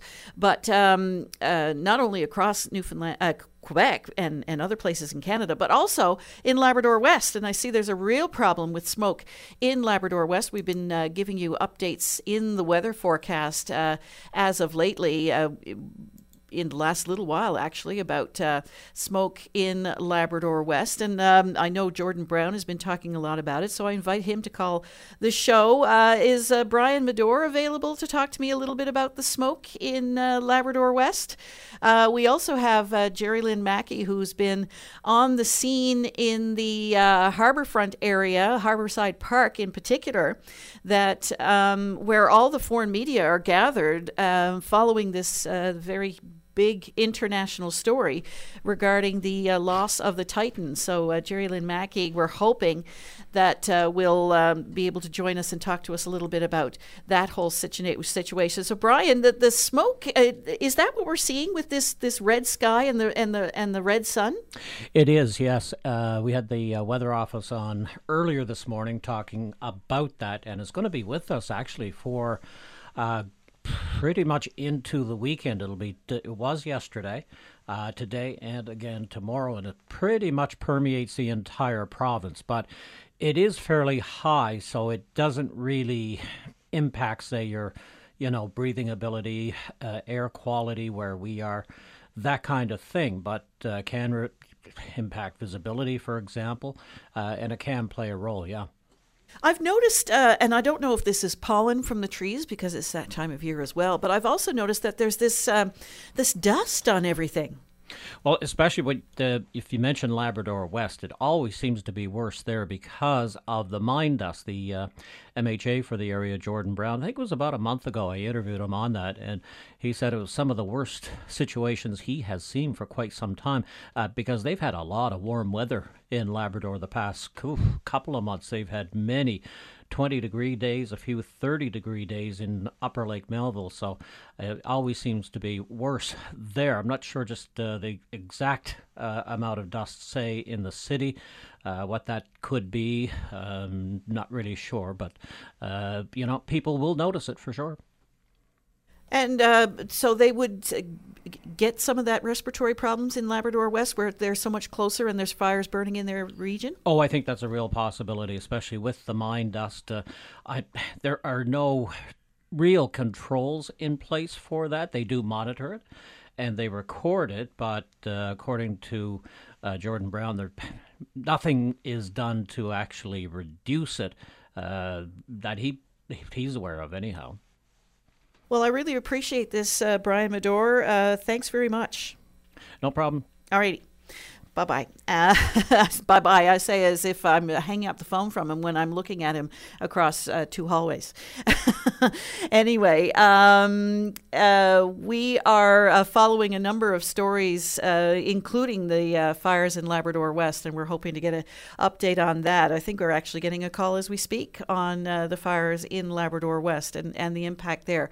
Um, oh, also, VOCM's Sarah Strickland, I understand, is a little bit star struck today. We're going to hear from her in a little while. Uh, but we're going to go now to the MHA for Labrador West, Jordan Brown. Hi, Jordan. Hello, Linda. We were just talking about the uh, smoke in Labrador West. Uh, tell us a little bit about it. Oh, yes. So, for the last about three, four days now we've been uh, with the wind shifted uh, so it's blowing you know towards the east so we're getting a lot of the smoke and stuff from obviously those many fires over in our neighbor province quebec now and so probably over the last three days now it's been steadily getting uh, thicker and thicker and thicker and this morning now um i can't even see probably I can see across the street, but I can't see the woods in behind that building right now. It's it's that thick up here right now. Wow! Explain to us how that differs from, let's say, for instance, fog. Well, fog, you know, is kind of like you know, is, is damp. It's wet. You know, like you you could feel it. Here, uh, the smoke is dry. Um, everything is very. It, it dries everything out. It kind of holds heat in. So the la- yesterday was probably the cold. Uh, was the hottest uh, June day we had on record uh, in Labrador. So it was well over 30 degrees. And so right now it's it's really hot. It's humid. It, it's the, the the smoke is holding the heat in you know, it's, it dry, it's drying everything out. It's uh, it's uh, whatever fog is, it's almost the complete opposite of what fog does. Yeah, for sure. And is it is it hard to breathe? Do you feel it in your throat? Yeah, yeah. So I yeah, oh, yeah, it's really dry. It's itchy. Uh, for me, I know my uh, my daughter. She uh, uh, she has uh, like uh, breathing issues anyway, and she's finding like she says she's coughing a lot. She's finding that, so she's staying inside right now. Um, that you know, if for people with respiratory issues, this this is you know this is harmful for them because they, you know, it's it's it's you know the air quality has diminished, right? So it's uh it's uh it's really uh, you know it's concerning at the same time. But at the same time like i said it's drying everything out. It's uh, holding the heat in. It's really uncomfortable. You feel uncomfortable just even sitting outside right now.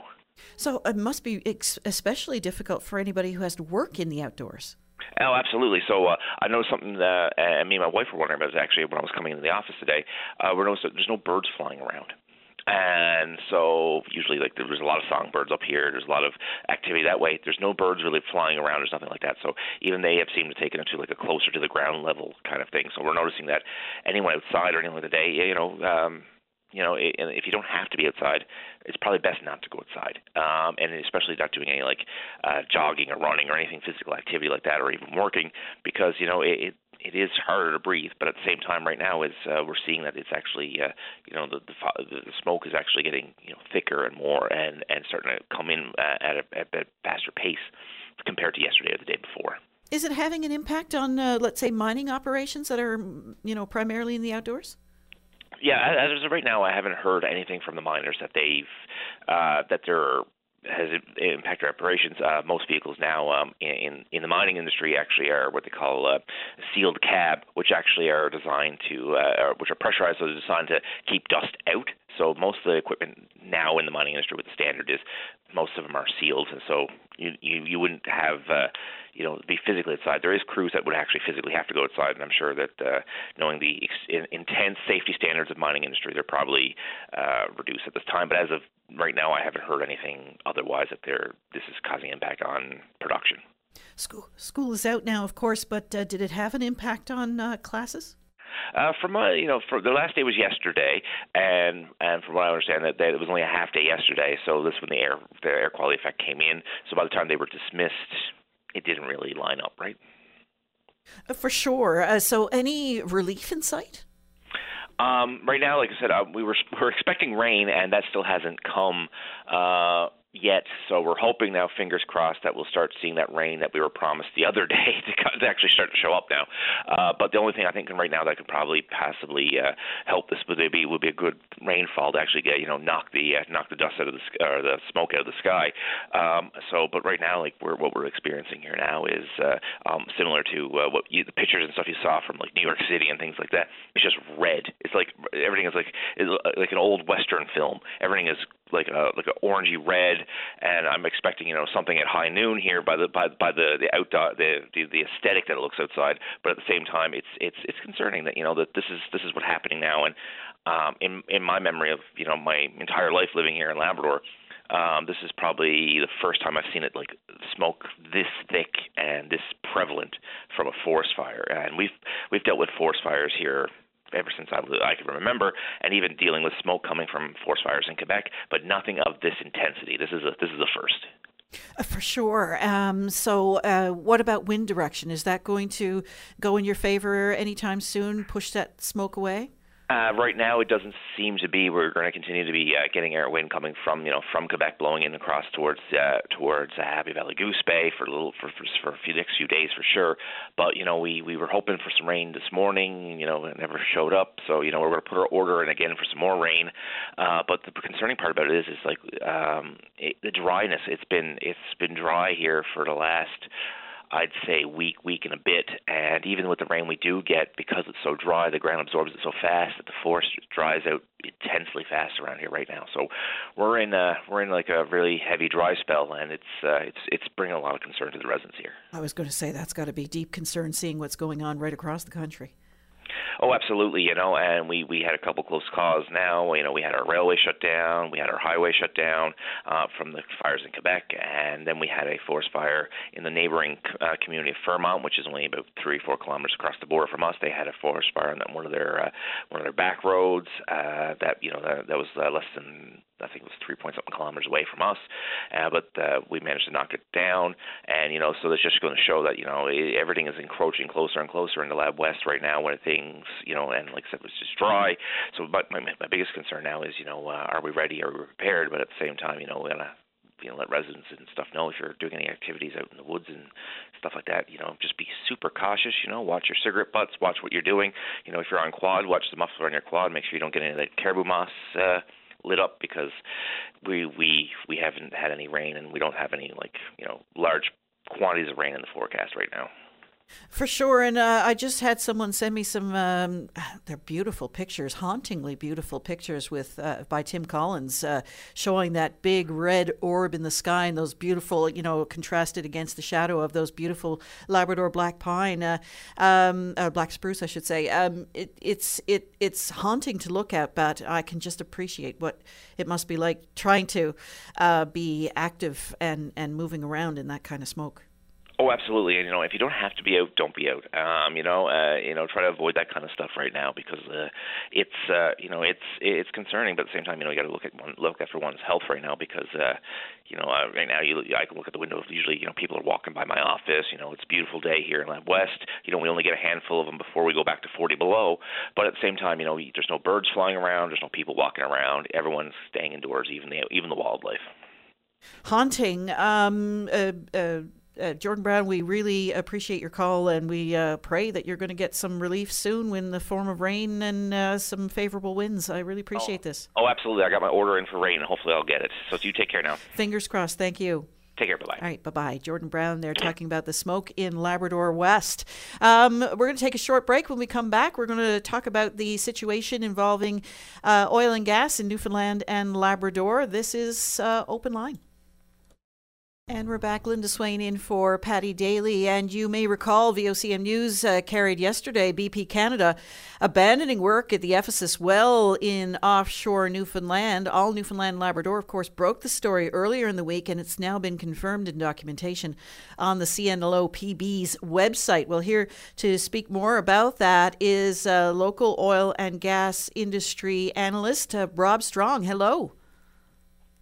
Hi, good morning. Good morning. So, what does the meaning? Uh, what does this mean that uh, BP Canada has abandoned its Ephesus exploration well? Uh, good question, Linda.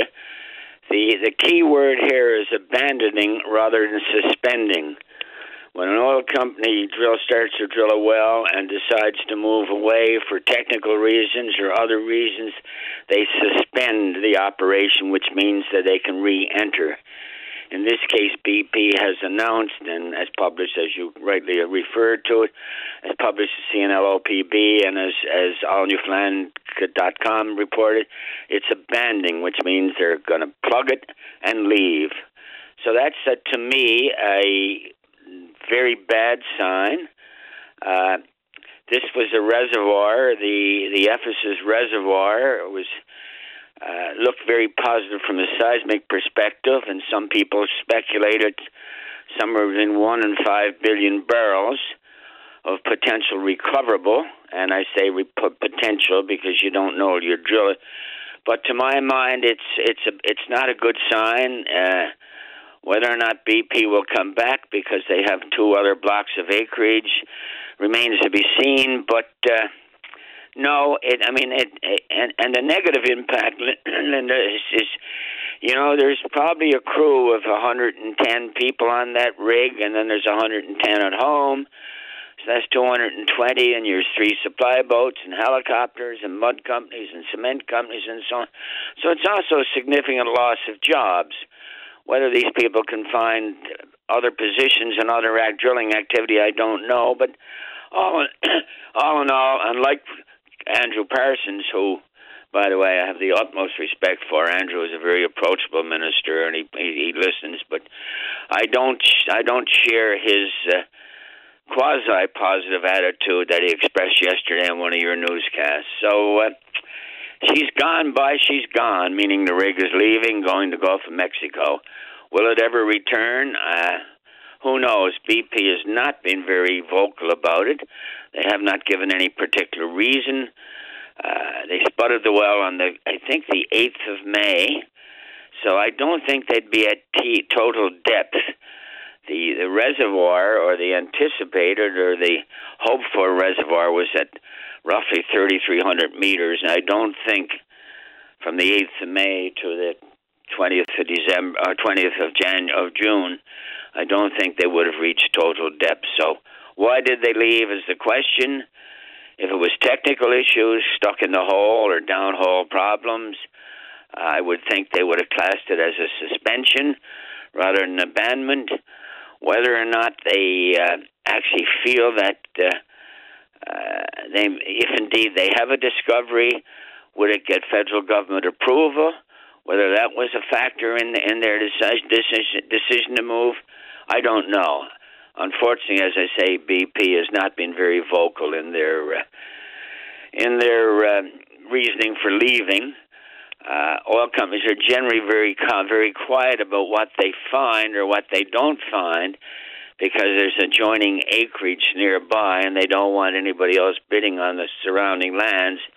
But again, as I say, it's it's it's it's it's not a good sign. Put it that way. Was it surprising to you? I mean, it was just a few short weeks ago at the Energy NL uh, conference that uh, BP was indicating no, it was uh, it was going to continue on with the drilling of this well, even though there were questions around the fact that it was in a, a marine protected area. It was very surprising. I mean, uh, everybody thought they were drilling ahead. Uh, you know, we we uh, those of us that follow these things watch the Canada Newfoundland offshore drilling report on a weekly basis, and it just says drilling ahead. I must say that in the past, and I'm going back a year or two, but when we looked at the drilling reports on the CNLOPB's website, it indicated how much, what, what depth they were at, so you could calculate how much progress they were making. But these days, they just point out as saying drilling operations. So, yeah, it came as a surprise to me for sure. I don't know, you know, I'm not as close to it as some of the prime contractors, the mud companies and the cement companies, and those that are involved in the actual drilling of the well. But yeah, it was a surprise. Uh, but then you know, Equinor, uh, du Nord was a surprise. So I guess in the oil business, much like other businesses, there's always surprises. This, in this case, a disappointing surprise or in both cases, a disappointing surprise. You say there's not a lot of information about why this uh, particular exploration well was abandoned, but uh, I see at least one headline suggesting that it's had something to do with uh, signs of failure.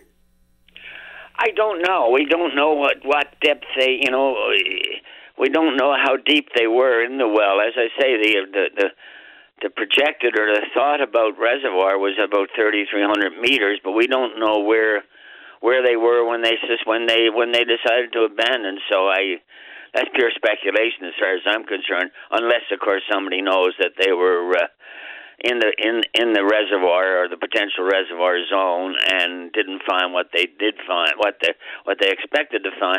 But again, seismic should be a good indication. Seismic is not the be all end all because you you've got to drill it to find it. But uh, the seismic was very positive. The uh, the uh, province's seismic activity over the past number of years have identified a fair number of uh, of, of potential deposits or reservoirs. But again, as I say, we don't know where they were. And I don't know, as I say, I don't know whether or not the attitude in, in Ottawa was a factor, whether or not uh, uh, people in Ottawa are saying, well, we approved Bay du Nord, and that's it for offshore. Uh, I do know that BP is aggressively drilling other areas in the world, as are other companies. Uh, there seems to be a renewed activity and exploratory activity globally because people are now realizing that we're not going to run out of oil. We're still going to need oil up until the 2040, 2050 period. Maybe not for fossil fuel power generation in the combustion engine, but certainly oil is a as you would know, uh, important feedstock for the petrochemical industry. So we're going to need oil for sure. So unfortunately, it may not be our oil. Uh, Rob Strong, I, I, appreciate your perspective on this. Thanks. Oh, you're most welcome. Anytime, Linda. Good to hear your voice. Already. Okay. Bye bye. Uh, Rob Strong there uh, with his thoughts on the uh, BP Canada uh, abandoning the Ephesus well, one that uh, there were, uh, you know, talk that this had the potential for a, a billion barrels at uh, one stage or another, but uh, abandoned now, and that's having uh, impacts. Well, uh, one of the stories that we've been watching very closely, of course, as you all know, uh, has been this uh, search for the Titan submersible. Now that we know its fate, the story has changed dramatically. But one of the people, and this is a rare treat. Hello, Jerry Lynn well, Mackey. Hello, Linda Swain. You're doing a fantastic job filling in for Paddy this morning on well, Open Line. Well, thank you. It's usually usually me coming in and helping you out a little bit in the mornings. Now you're coming in and helping me out right. uh, with a bit of information. And you were down on the waterfront, and uh, you know, there's a lot of activity down there right now. Oh, there certainly is. There's, um, you know, international media. I'd say over a dozen set up down there. Now, when I first got down there, okay, it was like just after 5 a.m. You know, we start so early. Uh, there wasn't a lot of activity, but as the morning wore on, you know, it reached fever pitch by 9 o'clock when I was sort of packing For up sure. and leaving. And the funny thing about it was, I mean, everyone was really excited to see CNN's lead anchor, Anderson Cooper, reporting live. And I felt like when he went live, it was like Newfoundlanders woke up, saw St. John's Harbor made their way. You know what I mean? Everyone trickling in and out of Harborside Park, but there was a real sense of respect for what was going on there, of course, in light of the fact that this is a tragedy, something that I guess people here in Newfoundland and Labrador are more accustomed to than, I don't know, people who live inland, say. You're absolutely right on that. And it's interesting, you know, some of the questions that are being asked in the international media. Uh, we here in Newfoundland and Labrador kind of say to ourselves, well, doesn't everybody know these things when it comes to the ocean? But a lot of people removed from that reality, if you will. So it is interesting to hear some of the questions and some of the answers that are being provided uh, to help, you know, uh, uh, paint the picture of what happened there. And uh, the VOCM Sarah Strickland is also on the line with us this morning. Uh, and I know we've been talking a lot about the international media. We've got the BBC here. You were talking to some reporters from uh, Germany. Welt TV, that's right. Michael Vollenweiber. There you go. Easier for you to say than I. Um, and of course, you know, everybody a little bit starstruck by Anderson Cooper being here. And so surreal to be. I was watching him last night. You know, he signed off around 10.30 our time, and they had the little thing, St. John's 10.28, you know, whatever it was. And I was like, yeah, it is 20, 10.28. That's so weird. Uh, you know, when you're seeing places you know uh, reflected back at you through a television screen. It's it's a bit surreal. Mm-hmm. So to see him there signing off at 10:30 and then back at it first thing this morning, and uh, you know there is that little bit of a star quality. Did you get a chance to meet him?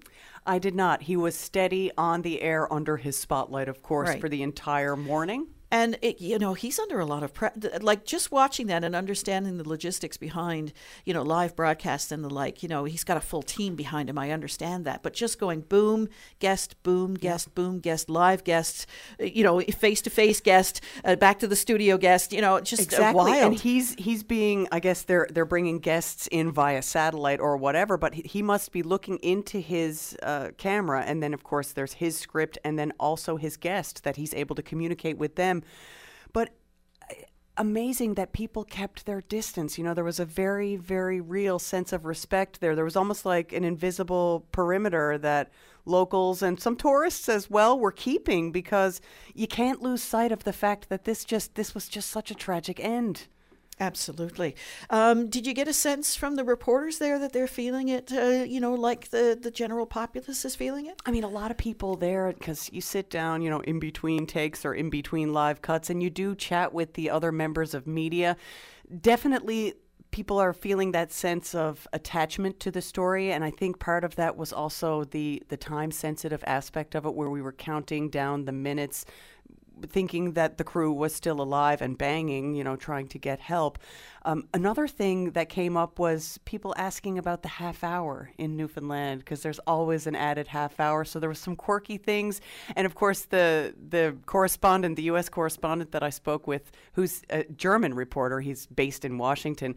He was uh, I heard him sign off before he spoke to me, and, and he he didn't pronounce Newfoundland correctly. So I sort of took him aside and I said, "Now say it with me," you know, and I tried to teach him how to say it. So hopefully that was some sort of guidance. But you just get a sense that the people here are ready to serve and help in any way that we can. Absolutely, and I know they're they're providing a lot of uh, assistance uh, in that realm. And when you think about it, you know, here in Newfoundland and Labrador, we uh, got to know a lot of these people on board that uh, submersible, uh, you know, in a very intimate way in, in preparation for this. And um, uh, they've been doing this for a couple of years now. I think this is the third year that OceanGate was involved in in offshore dives to the Titanic wreck site. So you know, there's a lot of people in this province who know these people in an intimate level. And we just spoke with Larry Daly, who knew uh, PH Nargeolet very closely. They only had a, a beer together at Right. Quidi Vidi Brewery just a, a few short um, weeks ago. So he's feeling that very profoundly. A lot of people feeling this very profoundly. Um, so um, yeah, it's a, it's been a a strange week, hasn't it? It certainly has. And of course, our hearts go out and our condolences go out to the family and friends of those who did lose their life. And uh, Sarah Strickland has been waiting patiently on the line. I'm going to get her. Uh, we're up to news time now. Sarah, if you can hear me, and I know she can, uh, but she was down there, and um, you know she's a young reporter. She's doing a great job, by the way.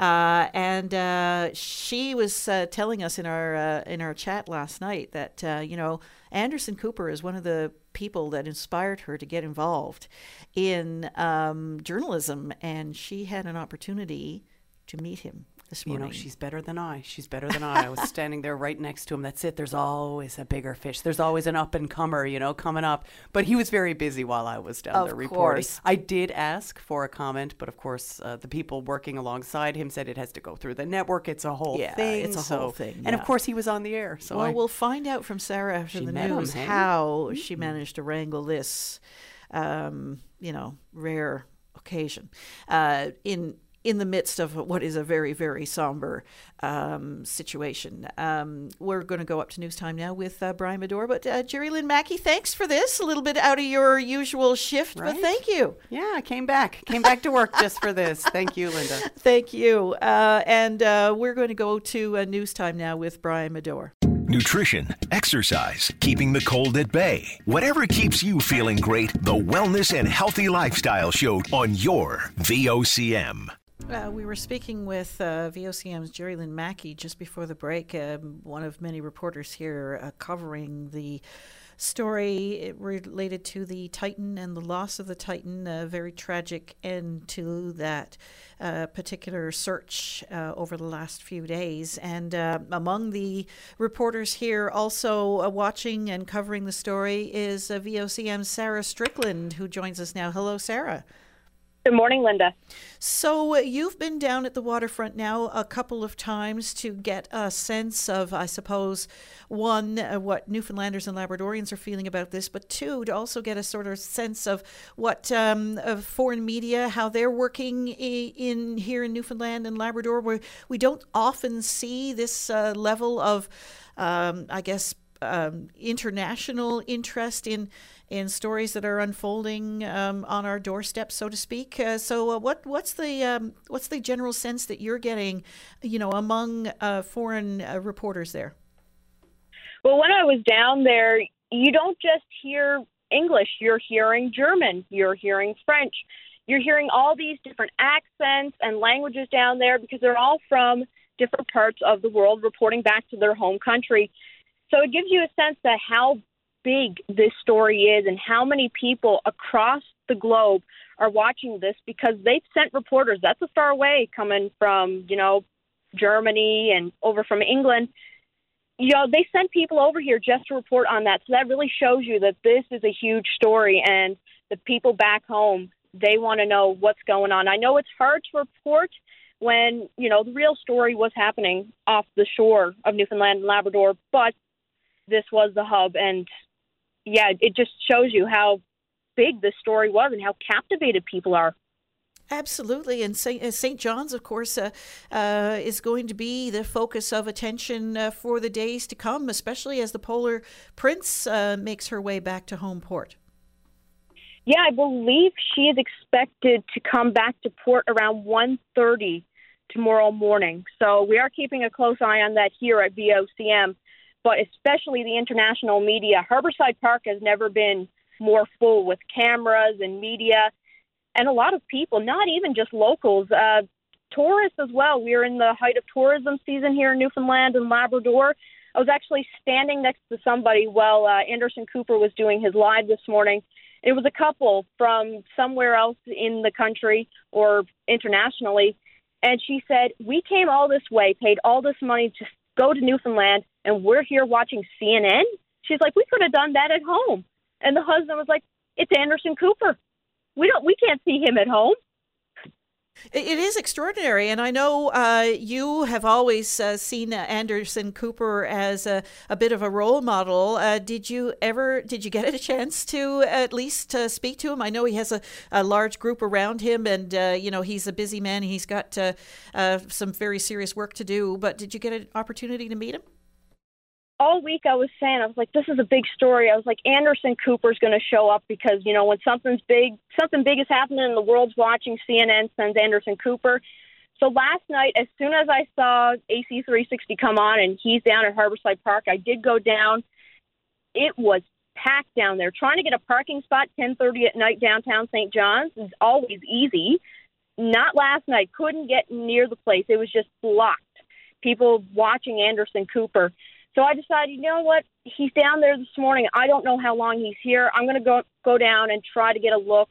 You know, just I know this is serious, so you know I'm not trying to get all over, get a picture and all that. But I do want to say hello, shake his hand, and tell him, you know, for a young journalist, he did mean a lot to me. And I did after he finished up uh, the CNN morning show this morning. He finished his live hits. He came over and he uh, started shaking hands with people, and he shook my hand. I actually have a copy of one of his books, and I handed it to him. I said, "You know, you're the reason I became a journalist, and I really appreciate what you do, and I admire what you do." And he said, "Oh my goodness, I've never." He was kind of taken aback by that, and he said, "What's your name? I'll sign the book." And you know, S A R A. He he made sure he wanted to get that right. He shook my hand and he wrote in the book, "Keep doing what you're doing." And I uh, I really appreciate that. It was uh, it meant a lot. I didn't ever think I'd meet Anderson Cooper, but uh, I have the man's signature to prove it. So, an inspirational moment uh, in what uh, is uh, has been a, a difficult uh, story to cover in, in a variety of ways. Not just uh, the fact that this is a, a bit emotionally draining, but also the fact that you know logistically and and in terms of communications and the like, it, it's also very hard to collect that information. So, Sarah, a little bit of a bright light for you during all of this. It is, and uh, Anderson Cooper did say because you know people were really started to swarm once they saw he was talking to people. You know, he said he usually does take photos with people and fans, but, you know, at this time, due to the circumstances, he was going to refrain from that, which totally everybody understands that this is a tragedy off the coast of Newfoundland. But he did shake everybody's hand. He had chats with people. I've got a bit of audio. I'm not sure what the quality is like, but uh, he's actually been to Newfoundland before. I did not know this. He's been to Gander. Uh, but this was his first time in St. John's, and he said he loves it. He said the people are very friendly. Uh, yeah, and he, I, I get the sense that he would be back if he got the chance. Well, Sarah, I appreciate this uh, and a, a, bit of a different perspective on this uh, very big international story. Uh, thanks a lot. Thank you, Linda. Already. Bye bye. Uh, we are going to go now to Janelle Skeard. She is a PhD student uh, who's looking for a little bit of help. Hello, Janelle. Hi, how are you? Oh, good. So you're uh, doing some genetic research. Tell us a little bit about it. So, I'm actually not doing the genetic research myself, but I'm interested in genetic research.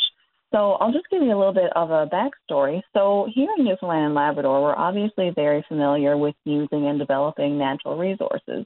You know, fishing, forestry, mining, and oil and gas are all sectors that many Newfoundlanders and Labradorians have either worked in, have family working in, or, you know, we're just generally familiar with and we know about it.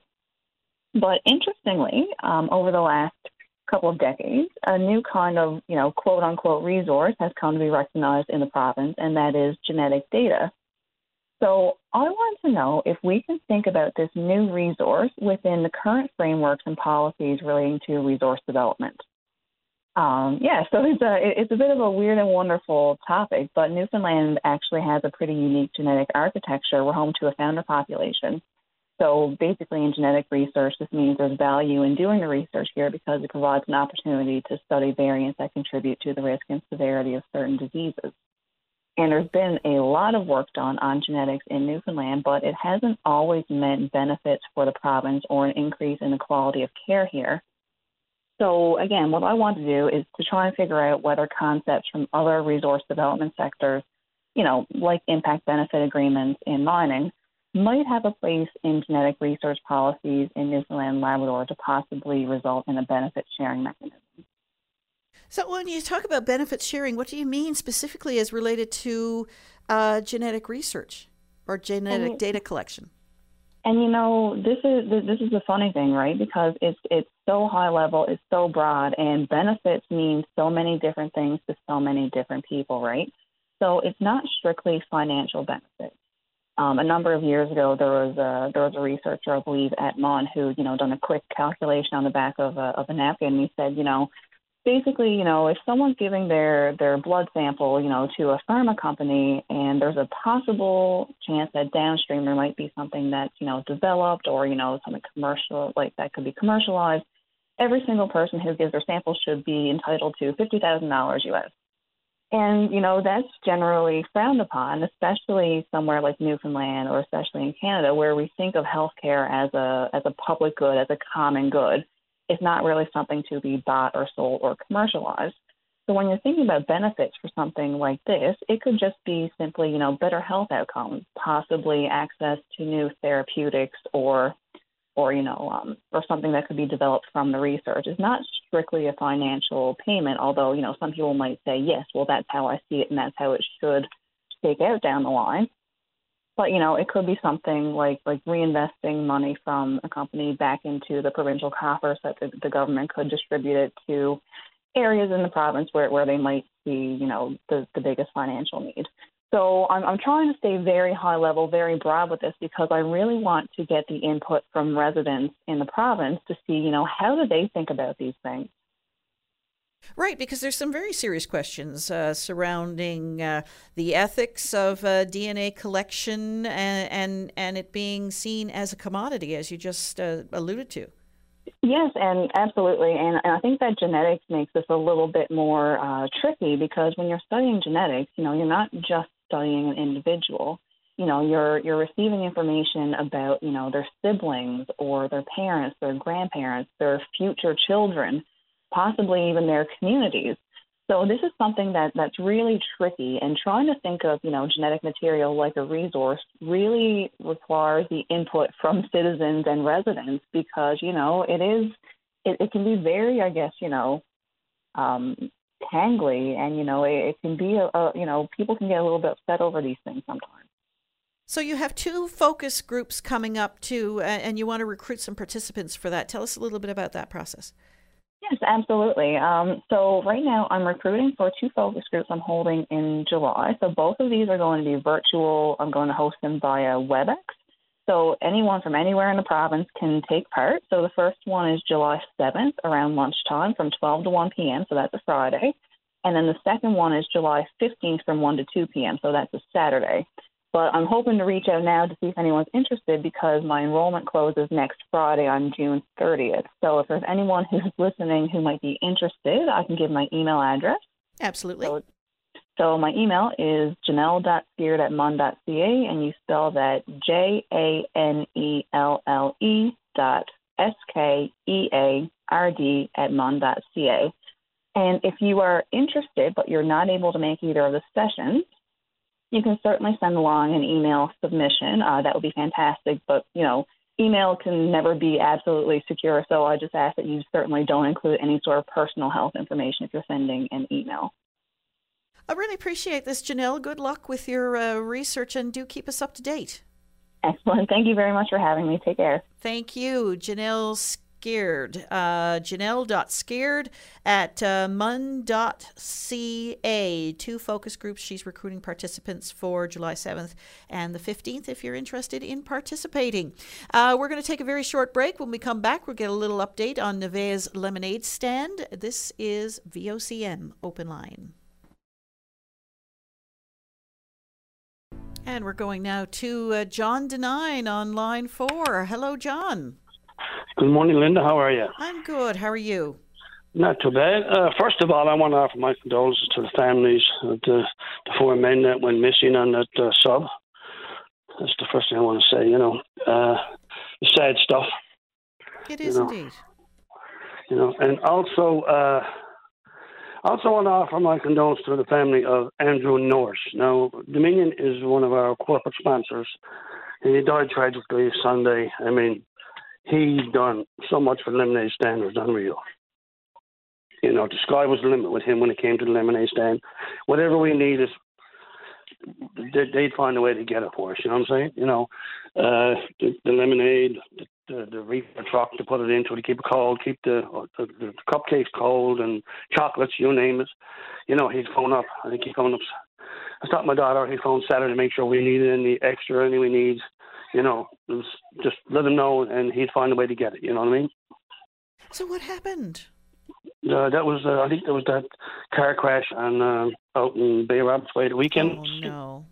Oh no! Terrible loss. Terrible, terrible loss. Terrible loss. You know, I mean, it's, it's sad stuff. I mean, you know, but uh, I mean, Dominion is one of our corporate sponsors. I mean, you know, and and they've been with us from the get go. I mean, uh, you know, God love them. I mean, you know, and and you know, it, it's hard, you know, but we want to offer sincere condolences to the family, and you know, and I don't know what else to say uh, on that you know. So, But, how uh, will this affect, uh, you know, uh, your operations moving forward, Nevaeh's Lemonade Stand? Oh, we're going to move forward. I am pretty much sure, and I'm willing to bet, uh, you know, that uh, I'm sure Dominion is is going to step up, and and and I would think in his in his memory, I would think that they'll, you know, I'm pretty sure that that they'll, uh, you know, I'm, he was apparently he was with Dominion for a long time and type of thing, you know, that kind of way, you know. So I mean, I'm I'm pretty sure they'll do, and they will, you know. Well, John, uh, I, I'm glad you called this morning. I'm so sorry to hear that. Uh, you know, that's. Uh, you know, I heard about that terrible accident, and you know, every Yeah, time we hear about these things in Newfoundland and Labrador, oh my goodness gracious, we feel it all very, very uh, profoundly. And I'm sorry it's it's impacting you in that way. Th- th- This, this, this, what I was told what happened now, and I, you know, sure, I'm pretty sure it is, you know. But uh, I also want to thank uh, uh, WestJet. I mean, WestJet, they give us uh, two free tickets every year to fly anywhere WestJet flies. I mean, DF Barnes gave us five thousand dollars donation. Uh, PPG Paints gave us a barbecue. I mean, Oz FM, TV. I mean, VOCM has been every time I phone, they get me on the radio and have a little chat and just try to promote our cause, you know. And then saying that, you know, like Stephanie O'Brien, another one. I mean, you, I mean, you know, without Stephanie on, and where we'd be. you know, she's been so good to us since. I mean, the first time I met Stephanie O'Brien, I know her dad for years, but I mean, you know, first time I met her was at a fundraiser for Four AM, and we've been friends ever since. The whole family have been really friends with her, you know what I mean? And all the girls and all the guys, all of our committee members, I mean, we wouldn't be able to do it without. I mean, just be impossible, you know. But uh, we got to figure it right now. We raised roughly about forty-four thousand dollars. Uh, there's still some money coming in, so I'm I'm hoping, and I think that we're going to hit the fifty thousand dollar mark. That's that'd be a nice goal to have, you know. Oh, indeed, that's amazing. It's it's simply amazing. So you get an awful lot, obviously, of of community support. Yeah, well, Paradise, the, the, the town of Paradise, and uh, their their Double Ice complex, and the employees there, and, and the guys and girls that are working in the, the the arena there. I mean, they bent over backwards, whatever. They done. It was un- unreal how how much they helped us out. I mean, like you know, if we need anything, they were there. I mean, I see, I mean, uh, with, with this fundraiser we do, we get help from so many, so many people. And and the thing is, at, at the end of the day, the- people that are coming and making these donations, without them, I mean, it wouldn't it wouldn't be success, successful as it is. You know what I'm saying? You know.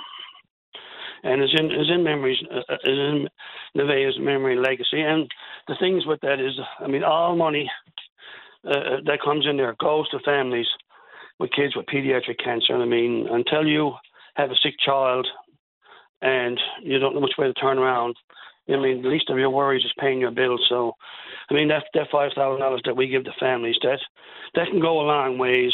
You know, because I know because we went through it. That can go a long ways to help pay your mortgage or buy some gas, maybe get a hotel for a night or get a a decent meal. Because I mean, like I said, I remember one year, uh, one of the, one of the years my daughter was down at the hospital. In one year alone, she spent 282 days in that hospital with my granddaughter. Yeah, because uh, you know at that time you've got so many more important things to be uh, worried about than to have to worry about you know paying off your mortgage or your car payment. Yeah, yeah, yeah, yeah, yeah yes, right. I mean, uh, your life turns upside down in a matter of minutes when, when when you get that news. I mean, you know, I mean, it's hard. Like I lost my parents years ago. I mean, that's hard. But I'm going to tell you, when it comes to kids, it's just a whole new a ball game altogether. I suppose you could. Uh, I don't know. you know. Absolutely, and Nevaeh is such a such an incredible inspiration to so many people. Yeah, I mean, I mean, everybody talks about her still, and I mean, you know, we, you know, it's gonna be five years now, not a few weeks, or not a month. You know, I mean, she's gonna be gone. You know, but you know, we're gonna try to keep honoring her, honoring her, uh, uh, her legacy, and we're gonna tr- keep trying helping people. That's what we're about. I mean, we're a registered charity now. I mean, every every every dollar comes in goes towards that. I mean, there's no one. Uh, uh, we don't have anybody that makes any money off of this. You know what I'm saying? Like, there's no there's no like president or something I suppose you call it or higher ups that that we do this. We do this for, for because we want to do it and then we love to do it. You know what I'm saying? I mean, we we look forward to it. I mean, we lost a couple of years with COVID and stuff, and then you know, and I, I guess at one point you you get kind of worried like is this stuff going to be over with and are we going to be able to pull this off again? But I mean, I got to say it. I mean, the crowd was there the weekend at that Paradise Ice Complex was amazing. I mean, the car show went over really well. You know, we had uh, goats there and uh, a llama there and, uh, and dogs, and we had it all there. You know, and the kids, I got to say it. I mean, it's a, like I said, it's, it's a kids event, so I mean, all the kids had a ball there. You know. Well, John Denine, uh, I really appreciate your call this morning. Uh, God bless you all for the work that you do, um, and so sorry for your loss. Thank you. Yeah, thank you, Jim, so much for, for helping us out, and let us get on there and have a chat about it every now and then, and have a good day. Absolutely. Thank you. Bye bye. Thank you. Bye bye. Uh, John Denine with uh, Nevaeh's Lemonade Stand. Uh, he, of course, the uh, grandfather of little uh, Nevaeh Denine, and uh, what an inspiration she proved to be to to the entire province, and, and her legacy continues today. Uh, can you imagine five years? Already uh, since she passed away. What an inspiration uh, she still is to this day. Uh, anyway, if any way you want to support the Nevaeh's Lemonade Stand, please do. It goes, the money collected there goes to a very worthwhile cause, and that's to help out families uh, who are dealing with uh, pediatric cancer. So, um, uh, good on all of the people involved in that. We're up to news time with, oh, sorry, um, um, Dave is telling me to go to this call before news time. Hello, Joe. Hello. Hi, Joe. Uh, can you hear me? I can. What's up? Okay, great. Well, I'm, I'm just sitting in Cape Royal having a cup of Cape coffee. It's a wonderful brewed here. It's uh, a, a baked here, roasted here. But anyways, I wanted to mention I was in the uh, Health Sciences Center on Wednesday, and um, the signs went up saying Tim Hortons no longer sells uh, donuts or Timbits. Now I don't know how much you covered it because I wasn't near a radio uh, the last couple of days, but um, and this is with the uh, Eastern Health uh, Center um, Healthy Eating Committee.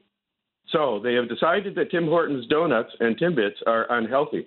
So I have a couple of questions. First of all, I wonder, does that mean that those of us who have been eating them or who eat them at other stores can have a class action suit? If Tim Hortons agrees that their donuts and Timbits are unhealthy, uh, why, why, are they selling? Un, why are they allowed to sell unhealthy food anywhere? And have they been doing it knowingly? And um, my uh, second question is do, do does Eastern Health really think that their donuts and Timbits are less healthy than their muffins? Uh, good questions, all, Joe. I know that this uh, topic has come up before, uh, as a matter of fact, with uh, uh, the Tim Hortons um, operation uh, operated in the Health Sciences Center, and they wanted to move them towards a healthier type of menu, if you know what I'm saying. I suppose yeah. donuts and Timbits have sugar and fat because of the way they're made and all those kinds of things. so, from a general standpoint, that would be seen as not the healthiest choice in a healthcare setting if you know what I'm saying. Uh, everything in moderation, no, like everybody says, but uh, it has yeah. come up before, so it doesn't surprise me that that's the situation now. But I have another question about that. Who actually eats the um, the donuts and timbits? Is it patients who are on restricted diets, or is it visitors? An awful lot of nurses I see walking by with boxes of of, of timbits, bringing up to their stations, uh, and uh, if it was patients, then I could see no, they want to control what food the patients get who are on strict diets. Good questions, okay. all Joe. Uh, let's uh, let's put it out uh, there one, to the ether as you have, and see what other people have to say about it. One more question. Yeah. I've been told by a Tim Hortons employee there that it was because they're fried.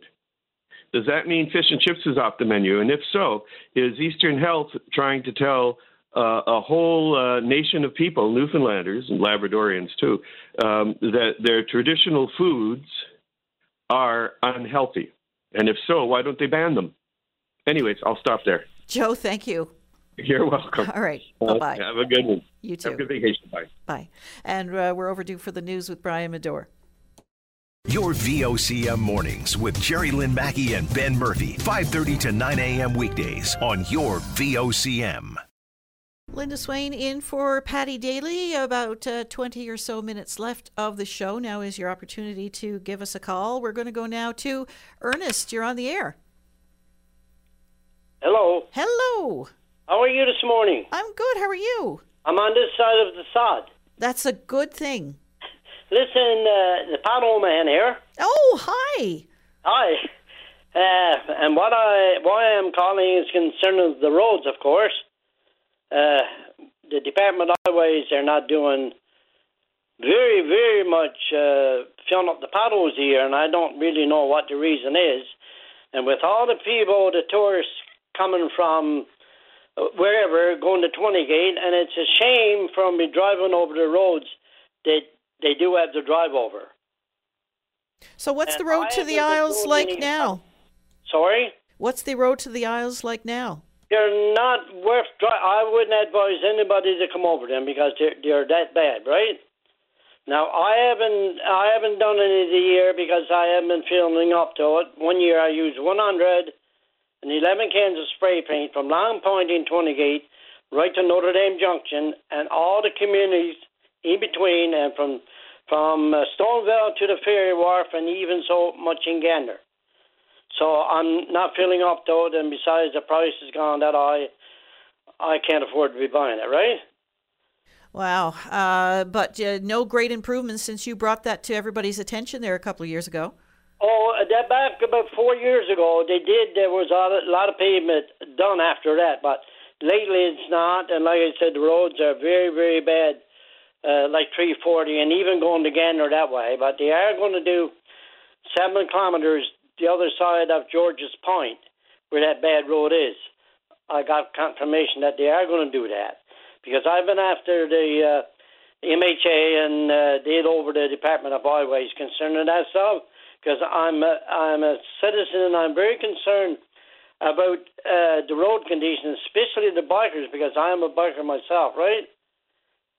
And of course, uh, Twillingate, a hugely popular tourist destination in the summer months uh, and throughout the course of the year, but especially now with the icebergs on the go and throughout the summer. Um, uh, what do you suppose is the issue there? I've traveled that road many, many times myself. Uh, it, you know, does does it? You know, we keep putting down these layers of pavement, but does something else need to be done with that road to prevent the potholes from developing? No, only they would because uh, there's there's holes. One particular place there there was three holes there, and they stopped and they filled up one, and the the, the others were not three feet apart. Why fill up one, not the three of them? You know, you were stopped there with the bags of asphalt or whatever, right? Right, and that's just uh, that just that's just the cold patch you're talking about, is it? That's right. If they do that for now, just to just uh, get get by, and then when they could get the uh, proper mix, well, then they could go over it again, right? Right. Um, but do you think some more extensive work needs to be done there? I mean, I've traveled that road, as I said, many, many times, and I've noticed that you know the the, the potholes are are at you know evenly spaced intervals, so it's it's almost something like a, what was built into the roadbed, if you know what I'm saying. Mm, Yeah, no, they want to, and the asphalt, not what they're using now, is not, not like it used to be. And now with those all those icebergs on the go, uh, there is oh uh, swarms of tourists on the go uh, going to Twillingate, right? It's purpose to see those icebergs. Yeah, for sure. So uh, more needs to be done. Have you had a conversation with the new um, Minister of Transportation and Infrastructure, John Abbott?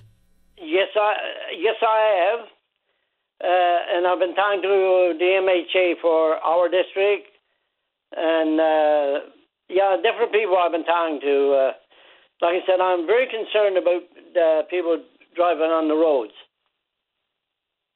Very good, Ernest. Uh, how you feeling yourself?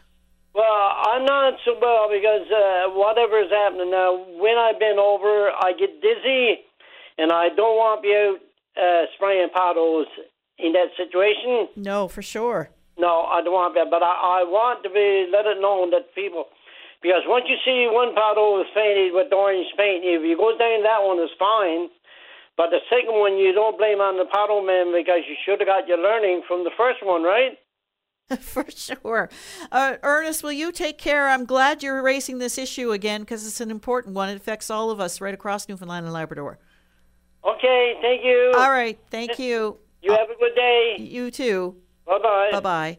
Ernest ba- uh, Barnes there, the pothole man. And you recall he was going around on the road to the Isles and beyond, he, as he said, um, spraying the potholes. Went through 110 cans of spray paint. Just imagine now. Just letting people know that they're there because he's a, a motorcycle driver and he knows the perils of trying to navigate around those things. If you hit one, it's not good. Uh, anyway, if you have any thoughts on uh, the condition of our roads, by all means, do give us a call. We're into the last 15 minutes of the show. Now is your chance to do so. Here are the numbers. So, as you know, the RNC has been making uh, doing this crackdown on uh, graffiti, especially in the downtown area of St. John's. It's really uh, getting a little bit out of control. Uh, and, um, you know, for years and years and years, it seemed as though um, graffiti people who were tagging things and that sort of thing would do so on, you know, uh, public structures, you know, whether it be.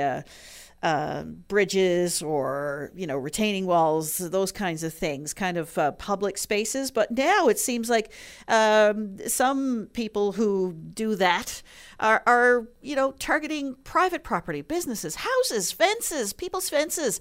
You know that costs an unbelievable amount of money to fix and clean up. And it just is a, a scourge, I guess, uh, to the eye. Uh, this is not our, a lot of this doesn't have any real artistic merit. It's just tagging or obscenities or whatever. I noticed a, a sign the other day, a business sign the other day with a, you know, a bunch of uh, phalluses all over it. You know, nobody wants to see that stuff. What are we, a bunch of youngsters?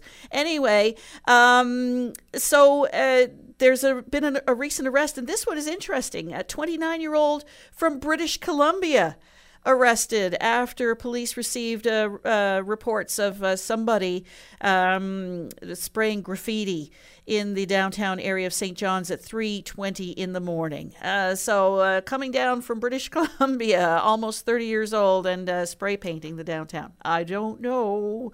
It remains to be seen. anyway, how what your th- thoughts on that are? Give us a call. We're going to go now to Joey. You're on the air. Hey, good morning, everybody. Hey. Good morning, uh, Linda. I just wanted to call in, quickly chime in uh, regarding this fence that's going up in front of the stage on George Street. Yeah. Uh, in my opinion, and the opinion of many other uh, people that I know and have spoke to who are, you know, for affordable housing, things like this, um, it seems to just be another move against the poor, basically. Um, basically, I see it, and a lot of other people are seeing it as an ongoing war on the poor. Um, it's just rings of class war, and I think that's been going on a long time in Newfoundland and Labrador. And uh, yeah, it's just another example of us kind of some people not really getting the, the real info, making assumptions, judgments about people that they see, uh, collecting money in medians, sleeping outdoors. Uh, you know, I've had some of these experiences myself, and it's not a holiday. It's no summer camp, and so I just really feel for these people that are now going to have to find somewhere else where they will, I'm sure, get kicked out of again. It's just a cycle when you're in that sort of mode of living, and I just wanted to call it class war because I truly believe that's what it is. Well, uh, you know, a public stage um, is not a solution for homelessness or getting people out of the elements. Uh, it's not the solution. Um, no, and I don't, I don't um, believe I, so either. I can I can see where a uh, municipality or a government or a business owner or whatever the case may be, uh, that, that a structure is that is purpose built for a particular purpose is being used in a different way. Why there would be concerns there? Because if somebody was to meet harm, let's say for instance, or um, uh, on that property, that becomes a big issue, and who's responsible? If you know what I mean. So I can understand why uh, things like preventing people from accessing that uh, would be, uh, you know, one uh, mode of action, but it's not a solution. Uh, and you're right. You're speaking to a bigger issue here. The bigger issue being we- we- is we where can we get better solutions for people who are experiencing homelessness? I know, and you know, one other thing, Linda, is that when you're kind of the best that I could say, the best way I could describe it is that these people are they've got their back against the wall. It's not only, not only that they've got no where to go for the you know the rainy night, whatever whatever night. Uh, many of them are dealing with major debts, legal troubles, addictions, and so this just compounds the sort of duty on somebody and the amount of effort someone's got to put into just better their situation. And it's unfortunately, it's just a lot of times it comes down to okay, where am I spending tonight? I've been all day doing things I need to do. Now it's dark. It's starting to rain. Where do I go? And I think we're we're going to see a lot of conversations coming up. If this trend continues, uh, just like it often happens in many other uh, municipalities where this sort of government intervention, band aid stuff happens, we're going to see conversations around squatting, squatters' rights. We're going to see people occupying buildings that are empty. Um, I mean, we had a man die of exposure last winter. That shouldn't happen in St. John's, especially with all these empty properties. Uh, I know about zoning, but I, there's, surely there's got to be something. I know there's emergency shelters. There doesn't seem to be enough. I mean, I see people sleeping in tents and fields and and emergency and shelters aren't the, they, the ultimate uh, resp- uh, you know answer either. I mean they they need to be there. Of course they need to be there for people who are in uh, you know a, a, difficult situation here and now. But in the long run we need better access to like as you say affordable housing, uh, places where people can live permanently and be comfortable. Yeah, for sure. People uh, people are angry. People are angry and increasingly so, I think. So, and what's I happened in recent years then? Because we've seen this pro- problem becoming more and more uh, apparent. What's what's going on? I think it has something to do with. I mean, I can only speak to my situation. I, I and those I've seen around me. It just seems to me that I don't want to blame everything on COVID, but COVID did have an impact. Um, that was kind of a do or die time for a lot of people. Um, there were mental stresses. A lot of people did turn to substances to try to just cope and get through this very strange time, uh, myself included. Uh, I'm out of that now, thankfully, but I know that many, many people are not. Uh, that was a major setback for a lot of people. And if somebody wasn't lucky enough to kind of not be living paycheck to paycheck, I mean, I don't know. I don't know people's situations. I, I can't speak to people's situations, but I mean, something has happened. It really seems like something has happened. And then meanwhile, the price of everything is going up. I don't think a lot of people have faith for a future, and the people that once did are finding it harder to plan for the future. And it's it's just a scary time to be alive. And so I guess it just strikes me when I see things like this. Um, I could imagine myself and even family members that I previously would have relied on. Um, one bad check, one bad paycheck away from the street. So I don't want to other these people. I mean, I, I see it in myself. I, I see how somebody could get there, and I just don't want that to be how that's dealt with because it's just going to get worse. Uh, Joey, I, I, I'm uh, so glad you called this morning to give us this uh, this perspective, and it it uh, you know you, you're speaking to a lot of uh, issues here, and um, obviously this problem is multi-layered. Uh, but how does it get uh, addressed? And ultimately, uh, the responsibility is on the provincial government. They're the ones that supply supply the services and uh, and address these matters. And do you think they're doing an adequate enough job? No, absolutely not. I, I, think that the, I think that at least the people. I mean, this municipal government was the ones that decided on this fence, but I mean, the provincial government. All these people need to. Uh, they need to take a ride on the subway, like like Winston Churchill did, or something like this. You know what I mean? They they need to take a walk around. I don't know what they need to do. I I really don't know because I can't judge how different their life is from mine. But I just I have a feeling it's not the same, and I feel like there's some sort of loss of perspective on the part of a lot of these people that make these decisions that actually harm, in the end, uh, those citizens that uh, don't don't deserve to be harmed. I mean, nobody deserves to be harmed, but yeah, just I don't know. Some compassion would be nice as, as a start, you know, or some recognition, you know, um, less blame, because uh, policies like this further, you know, create guilt, shame, all these things. But yeah, there's a lot of there's there's a lot of levels at work here, personal, political, a lot going on. But at the end of the day, people are suffering out on the streets. That's pretty dangerous living on the street. There's all kinds of statistics. You know, you, you can read those. But mental health, how it makes it worse, more likely to end up in the legal system. That's not a place anybody wants to be. Especially in a climate like ours, like you say now. Yeah, exactly. So I, I just want some hope. I, I want some hope. And I, I, I, I came back to Newfoundland from living away for a number of years, a couple of years ago. And it, I started just slowly losing hope. And it's just, I, I'm trying to get my positive attitude back, but just little by little, I see things like this. And I remember what it was like before I left 10 years ago. And I would see stories that just rubbed me like this. It was just it just seems like the same old thing, and I'm just disappointed in our province. Joey, I, I really appreciate your call this morning. Thank you very much. All the best to you. All the best, Linda. Thank you all very much. Okay. Take care. Bye bye. Bye now. Um, we're going to go now to Billy. Hello, Billy. Bill. Hi. Hey, how are you? I'm good. That's good. What's up? Okay, uh, no, um, I'm a part of the organization or the organizational committee for the Friends of Jackie uh, concert, uh, food bank concert that we have at Bartlett's Point Park. This is our second annual, and we with the rain on Sunday, we decided to decided to move it from Bartlett's Point Park to Margaret Bowater Park, and we just wanted to get that out there. Everything else is is the same. It's Sunday the 25th from 2 to 4. It's just that it won't be at Bartlett's Point. It will be at Margaret Bowater. And if you, I just wanted to get that out there for the for the people to know. In Corner Brook. Yes. And the Friends of Jackie, what do you guys do? Well, it's uh, Jackie was is, was is my wife. She passed away two years ago. So we put a, a, a, a seat in the park down there, and we didn't want an unveiling because that's not her. So my sister decided, like we we're part of a singing group, the Griffin and Friends.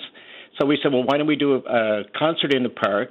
Uh, have ask for food donations and like make a positive out of a negative and it went over really well last year, enough that we decided to do it again. Just that this year, Mother Nature is going to try and take a bite out of it, but we're going to fix that. Absolutely. Bill Griffin, I really appreciate your time this morning. So, uh, once again, the uh, Friends of Jackie Food Drive that is scheduled for this Sunday, the second annual Friends of Jackie Food Drive concert, has been moved from Bartlett's Point Park in Corner Brook to Margaret Bowater Park because of the uh, rain that's in the forecast. Uh, all the best with, uh, with that, uh, 2 to 4 this Sunday. Thank you so much. I really appreciate it. Thanks, Bill. All the best. You too. Okay. Bye bye. Uh, Bill Griffin there. And he'll have the last word on VOCM Open Line today. Thanks, everyone, for your contributions to the show. I'm off now on vacation for two weeks. We'll talk to you then. In the meantime, uh, B- uh, Brian Callahan is going to be doing um, news talk this afternoon for me, and uh, appreciate that as well. So uh, do take care, uh, have a good weekend, and stay safe.